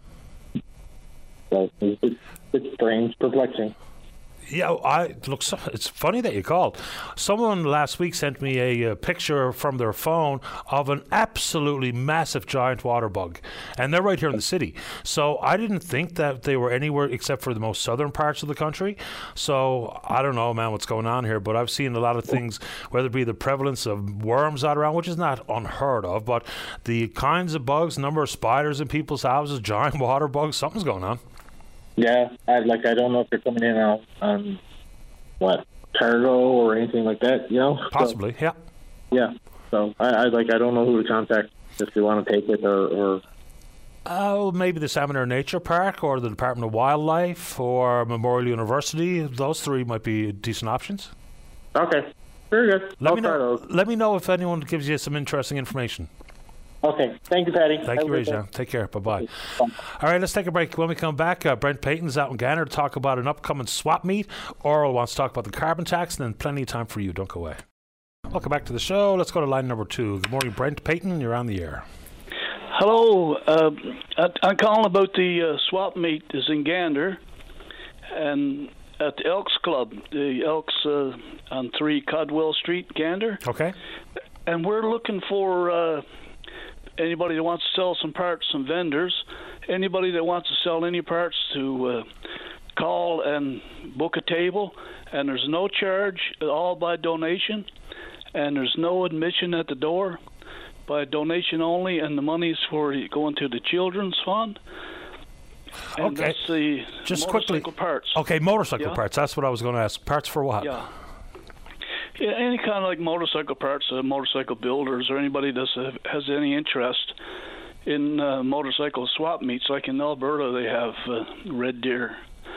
Every year they have a big swap meet, and anybody that's interested in now this is a motorcycle uh, Gander's Motorcycle Weekend coming up this Saturday, and there's going to be a lot of uh, motorcycles here. Several events, motorcycle events going on in Gander this weekend. So, like anybody that's coming out to Gander for the weekend, if they got some parts that they want to sell, they they're most welcome to a table, and it's free of charge. As a donation, if you want to make a donation, and uh, if you don't want to, you don't have to at the Elks Club because we're not about profit. We're about uh, helping the community, and this event is for helping the children. What children's fund are you talking about, Brent? Uh, the Elks Club, we uh, we do uh, money. We raise money for the children, Children's Foundation in uh, children around Gander. All anything for uh, anything for the children. Uh, we got all kinds of. Uh, now I don't know all the specifics on it. I'm just a local member. I'm not the on the administration. But that's what the Elks is about. Uh, it's about uh, charity work and helping the community. And uh, I'd also like to say, if I could put it into people's ear around Newfoundland, uh, the motorcycles that are coming to Gander this weekend is a great influx to the uh, economic development of the community, which helps the hotels, the restaurants. It's a big uh, financial boost. So it was an important weekend this weekend. And uh, thank you for the time. Happy to do it. It was a big motorcycle event here in the city over the weekend too. The motorcycle ride for Dad prostate awareness Yes. campaign. So you say there's other events beyond the motorcycle swap. So what else is happening? Uh, well, I don't want to speak for anybody else's committee. There's a there's a another club in town. I think they have an event. and There's a couple of dances, and the Ride for Sight is this weekend, and I think they have a, a dance. So it's kind of just kind of a a fun weekend. It's a a good weekend, and it's uh, probably bring a million dollars into the uh, economic being of the community, which is a great thing. Between that and helping the kids and getting together and uh, getting some parts or selling some parts, sounds like it should be all right, Brent. Uh, good luck with it and thanks for the time. And thank you for letting me put in a, to reach St. John's. Thank you very much. My pleasure. Take good care. Good luck. All right. Thank you. Bye bye. There we go. Motorcycle swap. Let's go to line number four. Oral, you're on the air. Hi, Paddy. How are you? Okay, thank you. How are you doing? Oh, not too bad, Paddy. I got a couple of topics, Paddy. Okay. Uh, now, when they sent out that COVID money to people, right? You know the COVID money? Well, it depends. There was lots of different uh, pots of money. So, like the CERB. Is that- Yeah. Okay. Now, do you uh, do we have to pay that back? No, you have to pay taxes on it, though. Oh, you just got to pay taxes on it. Yep. Okay, I have another one for you. What's all this about July 1st? Everybody tell me something about July 1st, Eddie. Uh, a couple of things happen on July 1st. We go on to the federal carbon tax uh, arrangement or structure, and then there's also a clean fuel regulations coming to being and to be implemented on the 1st of July. So those two for starters. But, but that got anything to do with low income people, Paddy? Got to do with everybody, uh, is the reality. So if you buy gasoline, right now carbon tax on gas is 11 cents. It goes to 14 on the 1st. Oh, okay. Yep. And uh, and the GST is just around the corner from that, right? Can they take your GST, Paddy, on you if you owe them COVID money, Paddy? Yeah. They take the whole GST on you? They can. Oh. Yeah, so okay, the GST. Paddy, had a, yeah, have a wonderful day, buddy. You too. All the best, Oral. Thank you. You're welcome. Bye bye. So yeah, so July is the uh, carbon tax goes from 11 to 14 cents per liter, and then there's the clean fuel regulations. We don't have a number because no one can give us one, but that's an incremental issue that begins on the 1st of July, goes to 2030. Then the grocery rebate, the you know, increase in the GST, the one-time bump comes on the 5th of July. But inside that carbon tax world, for the first time, obviously, when we were paying carbon tax in this province, the money went to government coffers. Now on the federal structure or scheme, whatever people want to call it, we do indeed qualify for quarterly rebates from the federal government, and on parts of Ontario they haven't been flowing. So still some questions on that front. But before we get to the news, let's get an update about a transportation issue out of the Grace Sparks House. I'll speak with the executive director, Lisa Slaney. Good morning, Lisa. You're on the air. Would we try to get Lisa back? I don't know what happened there. I clicked her on and the beep came up. So of course, inside the Grace Sparks house, uh, transportation concern. Maybe that's her calling back right away. Well, Brent's chiming in on the giant water bugs. They've had giant water bugs in Central for many years, certainly 30 years ago when I was a teen. I haven't seen a lot of them around, especially on the Avalon Peninsula. Uh, I haven't seen them on my property, but a guy who lives not too far from me sent me, or was a lady actually, sent me a picture of one on their property. It was massive. It looked like it was, for scale, maybe four or five inches long. Pretty big bug.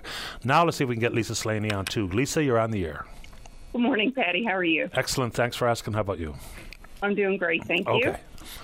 Paddy, um, we spoke a few months ago with regards to the rising costs of uh, transportation for our shelter in Marystown with regards to the Canning Bridge being closed. Yeah, that's right. So, yeah, so um, I just wanted to uh, touch base and uh, I guess give the, the public some information in terms of some um, happenings that uh, have evolved over the past few months. So, um, we were actually contacted by uh, the Basil Dobbin Family Foundation a few months ago with regards to any upcoming projects we had. And um, so I sent along some information with regards to, you know, some of the challenges and things that we were experiencing.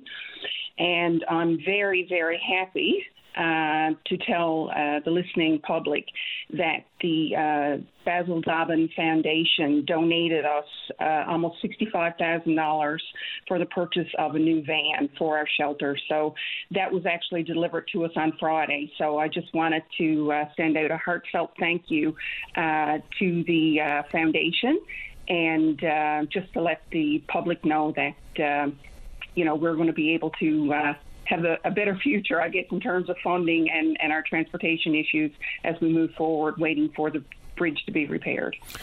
Excellent news. Uh, I know some of the people behind that, so that's great that they were as generous as to the tune of sixty-five thousand dollars. So this money, are you going to be able to purchase a shuttle van, or are you just going to be able to cover taxi costs, or how are you going to spend it? No, actually, we purchased a uh, van Okay. on Friday, and the, the van was actually delivered to us on Friday. So we expect to, uh, you know, have everything in order uh, this week to start uh, doing our own shuttling. Good stuff, because I mean that's a long-term solution, right? As opposed to just try to chip away at taxi bills or whatever the case may be, or helping people with gas.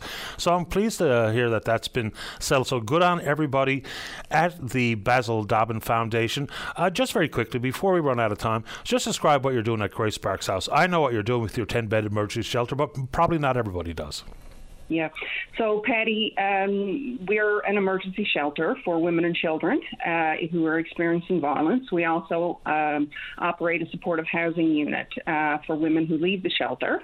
And, um, you know, we, we provide support with regards to, um, of course, uh, housing, uh, emergency shelter, um, you know, legal. Um, uh, information, legal appointments, um, you know, mental health, addictions, all those things, and helping women start over with regards to, you know, furniture and funding and, and uh, different things like that. Anything, you know, that a woman and her children may need to, uh, you know, to start living a life uh, free of violence. We've heard stories like even in and around town with emergency shelters and a surge in the numbers of people needing and overcapacity, what have you. How about at Grace Sparks? It is actually. Um, we have seen in the past few months. Um, I mean, it's just uh, our, our, numbers have been, you know, uh, drastically increased compared to what we would normally, you know, normally see uh, around this time of year. But um, you know, again, I mean, we're just happy that we're able to uh, provide that service and work with our partners across the province to ensure that uh, women and children, you know, um, are provided with a safe environment and, and the services and supports that they need to move forward. I appreciate the update and the good work that you and your team are doing at the Grace Sparks House. And once again, bravo to the folks at the Basil Dobbin Foundation. That goes a long way to dealing with a very real issue for you and certainly many people in Marystown with the community basically divided, geographically speaking, with the Canning Bridge being closed. I appreciate the update, Lisa. Thank you, Paddy, so much. And thanks again to the uh, Basil Family Foundation. Absolutely right. Thank you. Bye. All right, bye bye. There we go. That's good news. All right, so we did have a call from Murray talking about post Fiona nine months later and some of the issues regarding funding flowing. And also now, all of a sudden, who knows who's doing it or for what reason. Some 50 or 60 homes that are slated to be torn down well above sea level. Who's responsible for that? Does anybody know? Who's paying for that? Does anybody know? And also lots of issues inside the envelope of industry, energy, and technology. We'll speak with the member for the region of Burgeo-Lapoile, and of course the minister responsible with those aforementioned sectors of the economy. Don't go away. Join Brian Medore weekdays at noon for a comprehensive update on news from every corner on all levels, newsmakers, weather, and more. Join us on your VOCM at noon. Welcome back to the show. Let's go to line number one. Say good morning to Andrew Parsons. He's the uh, member for Burgeo-Lapoile. He's also the Minister of Industry, Energy and Technology and joins us on one. Minister Parsons, you're on the air. Good morning, Paddy. How are you? Okay, thank you. How about you? This is it. It's Monday, last week of school. Yeah, absolutely. Twelve thirty Thursday, as my wife was quick to remind me this morning. so, as the member regarding your constituents in Burgeo-Lapoile, so uh, Murray called this morning, talked about the timeliness of money flowing, but also that it seems to be hyper focused on Port aux Basques versus some other communities that were obviously impacted by post tropical storm Fiona. Specifically, though, an additional 50 or 60 homes, says Murray, that are slated to be torn down, that are way above sea level, and he doesn't see the need for that to happen. Do you know about it? If so, what can you tell us about it? Yeah, absolutely. So, you know, uh, the first thing I'm going to say is, look, there's very little I can do to deal with, uh, you know, certain opinions and perspectives on it. Believe me, if I've seen anything over the last nine months, there's been plenty of perspectives and opinions. What I can say is that the staff and the team that have been working on it, the the, the reality is that the, the, the total number of uh, houses lost and the, the vast majority of damage was in the Port aux Basques area. But for anybody to say that any area is going to be left out or treated differently or not the same is absolutely not the case. There's certainly we got uh, some houses lost in Burnt Islands, uh, Burgeo, Margaree. That's all being worked on. In fact, there's actually a meeting being held with the town council of Burnt Islands today, and the the Fiona team will call it to work on next steps. So the first round of 100, those were houses that were lost, like actually, you know, washed away, not safe to reside in. That's been dealt with. So every one of those people has been dealt with. In the vast majority of cases, settlements have been paid. In some cases, they've been delayed because. sorry, I apologize. Uh, people have been taking care, you know, getting legal advice, but there's no one there that should not be settled. The next part is this so-called vulnerable zone, and what it is. In some cases, these houses are uh, still, you know, habitable, but they're in areas that are extremely compromised due to land erosion, storm damage. So that was finally, we've been working on that for some time, and I can tell you, people have been certainly after me for months now saying, where are we going with this? These people, this list of houses was notified just late last week. So now it's a matter of working through this process with them and figuring out, you know, uh, you know, the value of the house, the how that adjustment's going to work, the payout, where do they go next, things like that. This is also going to happen in these other communities, but in this case, just the sheer size of it, they dealt with that area first. So, is this a government backstopped operation? Because we were told initially the $30 million would be for folks who were suffered storm surge damage, which was not covered by insurance, but others who didn't have insurance for a variety of other factors. They'd be so-called left on their own, or so has something so changed? this is right now. This is, we'll say, backed by the provincial government. But let's keep in mind, half the issue here is that we are the, I guess the, we're taking, we're the first resort that people go to. Uh, we've also been dealing with the federal uh, government. We've been dealing with their DFAA program. We're dealing with the Red Cross communities, you name it. But the problem is, is sometimes it, trying to get solutions from those problems takes too long. We've been forced to do our own thing just to get people taken care of. So where does the financial responsibility end when it's all said and done? I can't say that that decision's been made. Like I know the Red Cross and the feds have committed a significant sum of money. I think the feds was around 30, then there was whatever was raised, there's what we as a province have put in, and then you know whatever comes after. But the problem is people don't care who's paying for it. People want their issue dealt with, which is why we as a province have been forced to step up and to take care of these issues now. And again, we'll work it all through the process after, we'll say. Okay, I do want to move on to some uh, uh, issues inside your portfolio. This one for me, I don't know if I roll my eyes at it or just shrug my shoulders, but it's the whole Atlantic Loop. In the federal budget, we were not mentioned because we're not part of the Maritimes, and we are told innocent mistake. You know, and obviously we'd have to be part because some half of the power would come from Labrador. But the reality is, we don't really have any excess power. You know, you look no further than the government's uh, decision to invest some $522 million at Bay d'Espoir for an eighth generating unit. And Muskrat Falls is pretty well settled regarding uh, Nova Scotia and first right of refusal and the, and the rest of it. So the question being asked is are we at the table as this Atlantic Loop seems to be proceeding with some $4.5 billion coming from the feds against the $6.8 billion uh, price tag? So are we involved? Are we at the table? Absolutely. I mean, look, I don't get caught up in what they call Atlantic Loop, Atlantic Backbone, Atlantic Link. I haven't gotten caught up in any of that. The reality is, a lot of this is based around the uh, maritime provinces needs to decarbonize. That's not an issue that we have, but we are going to be part of a solution when it comes to you know energy capacity, transmission, generation. We are going to be a part of any solution. So right now, a lot of this is geared on helping these provinces who are you know reliant on coal and other sources try to figure out some of that. But again, they're going to need us at some point, whether the power comes across the link, which we're already doing, whether we talk about the, the conversations we're going to have with Quebec, and then further on. I mean, it wasn't that long ago. It was only a few weeks. We were down meeting with the governor of Massachusetts. Our power is going to end up farther beyond than Quebec. Now, there's a lot of things that need to be worked out to enable that to happen. But look, we're not we're we're part of every conversation. There is no conversation happening that we aren't a part of because there's no solution that you can have without us being a part of it. Does it mean every decision's been made? Hell no, not even close. I mean, we've got a, a plethora of options when it comes to generation, whether it be Bay d'Espoir, as you mentioned, upgrades to Churchill, the aforementioned Gull, which you know, again, there's been no real conversation, we'll say, because that has a huge number. First of all, we need to work with our Indigenous partners on that. Then there's other smaller scale things. So we're blessed with a number of hydro op- you know options. It's about figuring out you know which ones, when do you do it, what is the cost, and maybe even what's the order in which we do that, and then figuring out all the other things that come along with it, along with the, the 2041 conversation. So, is it fair to say, based on what you just said, that unless we add capacity, whether it be at Gull or offshore wind or what have you, because unless that happens, we don't even have power to contribute to the Atlantic Loop or whatever it's called.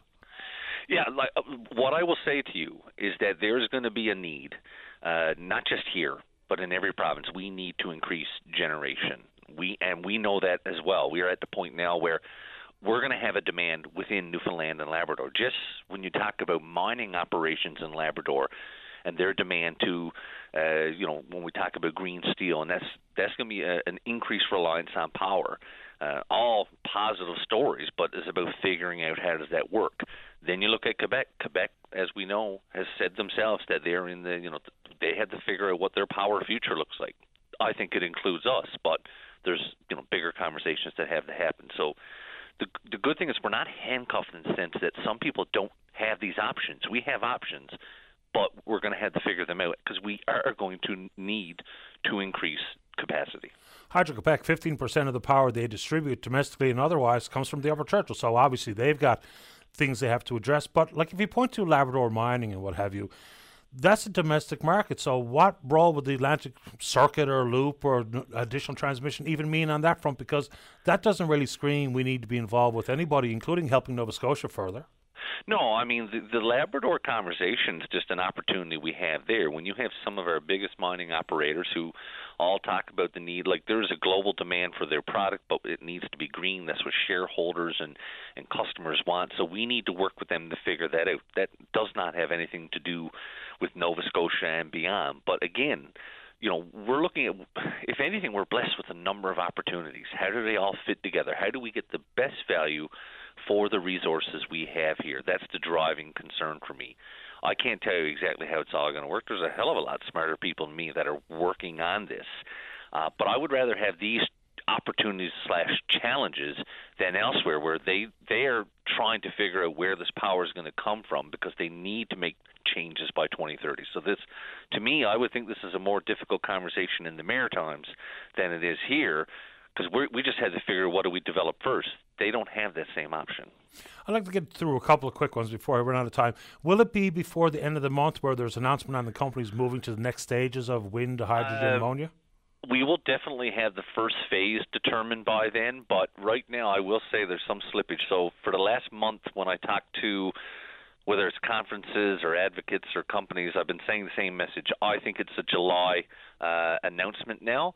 Uh, just due to the fact that we're dealing with so many players, whether it's a fairness advisor, financial people, the legal, you name it.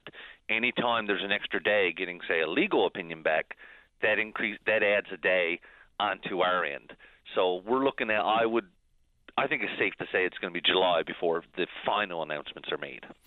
Last one. I don't know where this came from. I suppose you were asked a question about equity stake in offshore production fields. We have a stake in three that are operating today. Still no, not off the table to have a 10% or to buy a 10% equity stake in Bay Nord, which we know has been shelved for up to three years. But inside the Greene Report, which your government told us would be a real blueprint for how we move forward, economically speaking, here, and that group said, you know, divest oil equity positions. Then inside of Rothschild, which I can only imagine they said the same thing, given the fact that they are looking at preparing the equity assets for market. You say unequivocally, there's no document that says we are going to do that. But if recommended by Rothschild or recommended by Greene, and knowing where we are financially and fiscally speaking, if they recommend it to be so and we put so much stock in it, why aren't we doing it? Well, it's one of those things that it's it's not a simple equation. So I just I'll use the example that the you know whenever you're buying or selling anything, you you want to get best value. And so if we did it as quickly as some people ask, I don't think we would have got best value. When this was first I guess looked at, we're talking August of 20. And if we had taken these decisions then, we would be in a, a very difficult, different spot because the, the whole industry had gone sideways right now. So it's not a case of, uh, you know, whether we will or we won't. We'll make that decision. Yes, we're taking advice from everybody, but at the end of the day, I keep saying, look, we were elected to make decisions. So I appreciate expert advice. Certainly, we take that in consideration. But there's a lot of work behind the scenes that you have to do to ensure it's it's not just the same as you know selling your your car to somebody else. There's a lot of moving parts to this. We have to rely on a, certainly a lot of experts. Again, we want to know what do we have, what is it worth, and when is the best time if you decide to let it go. What is the best time to do that? So, you know, again, I'm not worried about today. I'm worried about if you do it today, what does it look like 10 years down the road? And people say, well, you should have got rid rid of it. You shouldn't have got rid of it. We just want to make the best decision we can based on expert advice, but knowing that it comes back on us when it's all said and done. That would be about divesting, but of course, it's same thing but different about buying another equity stake, 10% in du Nord. So if the recommendation has been to divest, then why would he be even considering purchasing another equity stake? And I can't tell you why that came up. I think it must have been an A tip that went out and said, look, you know, uh, we have a 10% option. That is what it is. We have a 10% possibility of a stake. that has value. We have not made any decision whether to take it or to not take it, but we're not going to give away anything that has value because it belongs to the, the province. So it's one of those things where if you have something that has a value, it's about identifying what is that value and when's the best time to exercise it. We're certainly not going to give it away, but that also doesn't mean that we're just going to go ahead and, and purchase it either. Uh, very quickly, uh, in the next 10 years, does Gull Island get developed? Man, you're asking me a tough one there today that uh, certainly I don't have control of. Uh, I can't give you a yes or no on that. All I will say is this I think it's an extremely complicated proposition, no matter how much value and opportunity there, because it doesn't involve just a provincial government, and we are still dealing with the repercussions from the last major hydro development, which clouds, believe me, so many policy decisions that we make. So I, I can't give you yes or no. I mean, anything that happens is going to require extensive indigenous consultation and work. We're going to have to look at is it a, a private lender? Is there another province that partners? Does the province want to take it on its own? Uh, and things change a lot in short periods of time. I know that's not yes or no, but that's uh, that's a hard one to give you that answer on. Yeah, I wasn't really expecting yes or no, but of course, it, you know, if that's part of the Atlantic Loop, then maybe there's Massachusetts, maybe there's Maine, well, maybe there's New York State. I don't know, but there's it's a huge asset. It has huge value, but how do you get to the point of development, keeping all these different things in mind? Uh, like I say, I would rather have that challenge than not having it at all. Uh, but there's going to be multiple, I think, partners that are part of that discussion. Appreciate the time this morning. Thank you. All the best. Take care. Bye bye. Andrew Parsons, the Minister of Industry, Energy, Technology. Just take a break. Don't go away. Welcome back. Final word this morning goes to line number three. Good morning, Mark. You're on the air. Hey, Paddy. How's it going? Great today. Thank you. How you doing? Pretty good. Uh, interest, interesting stuff there from uh, Minister Parsons. Um, and, uh, you know, I, I, I just thought during your interview with him, like you know, sometimes we're just haunted by the things in our past that are that were mistakes, um, whether that be you know hydro dams or or agreements or cucumbers or whatever. Hundred uh, percent. I think we, uh, I think that we don't do a great job at learning from our mistakes and moving forward um, with you know with with, uh, with advice with with uh, with that new knowledge after mistakes. And I think mistakes can be one of those one of those blessed things in life where where we uh, we can learn. But uh, anyways, that's not what I'm why I'm calling today, Paddy. I, am just calling because of the I just see in the news now that uh, the city is going to discuss putting a fence up around the stage on George Street um, at today's meeting.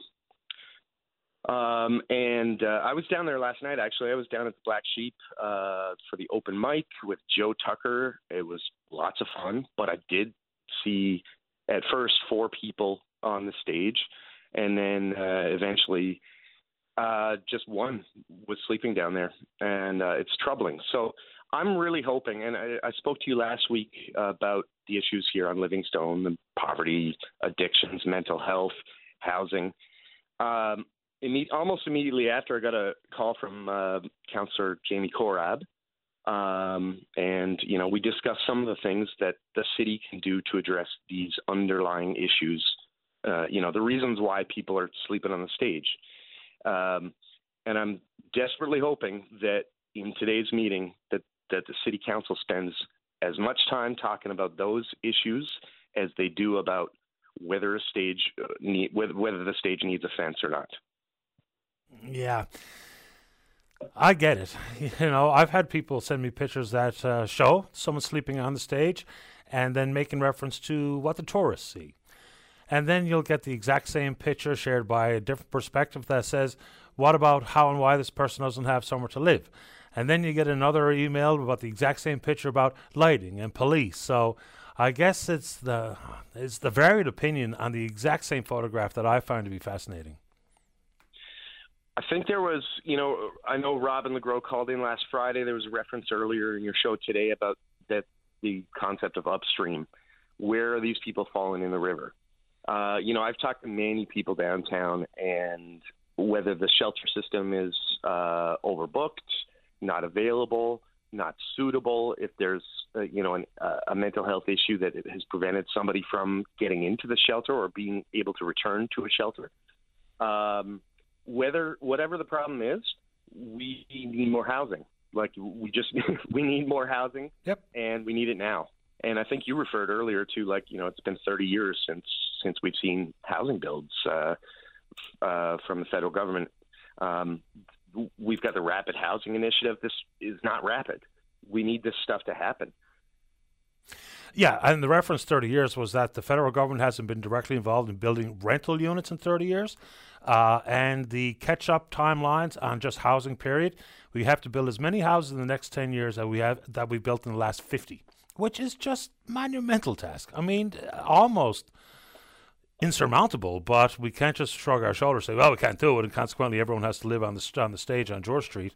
Uh, you've had the last word. I'm just clicking up to 12 o'clock mark, but uh, let's hear what comes out of council tonight. Thanks a lot, Paddy. I'll be tuning in to watch what they say, and I certainly hope that um, that uh, Councillor Korab has, has some new ideas and has done a bit of research. Thanks for the time. Thanks, Paddy. Take care. You're welcome. Bye bye. All right, uh, good show today, and we will indeed pick up this conversation again tomorrow morning right here on VOCM and Big Land FM's Open Line. On behalf of the producer David Williams, I'm your host Paddy Daly. Have yourself a safe, fun, happy day. We'll talk in the morning. Bye bye.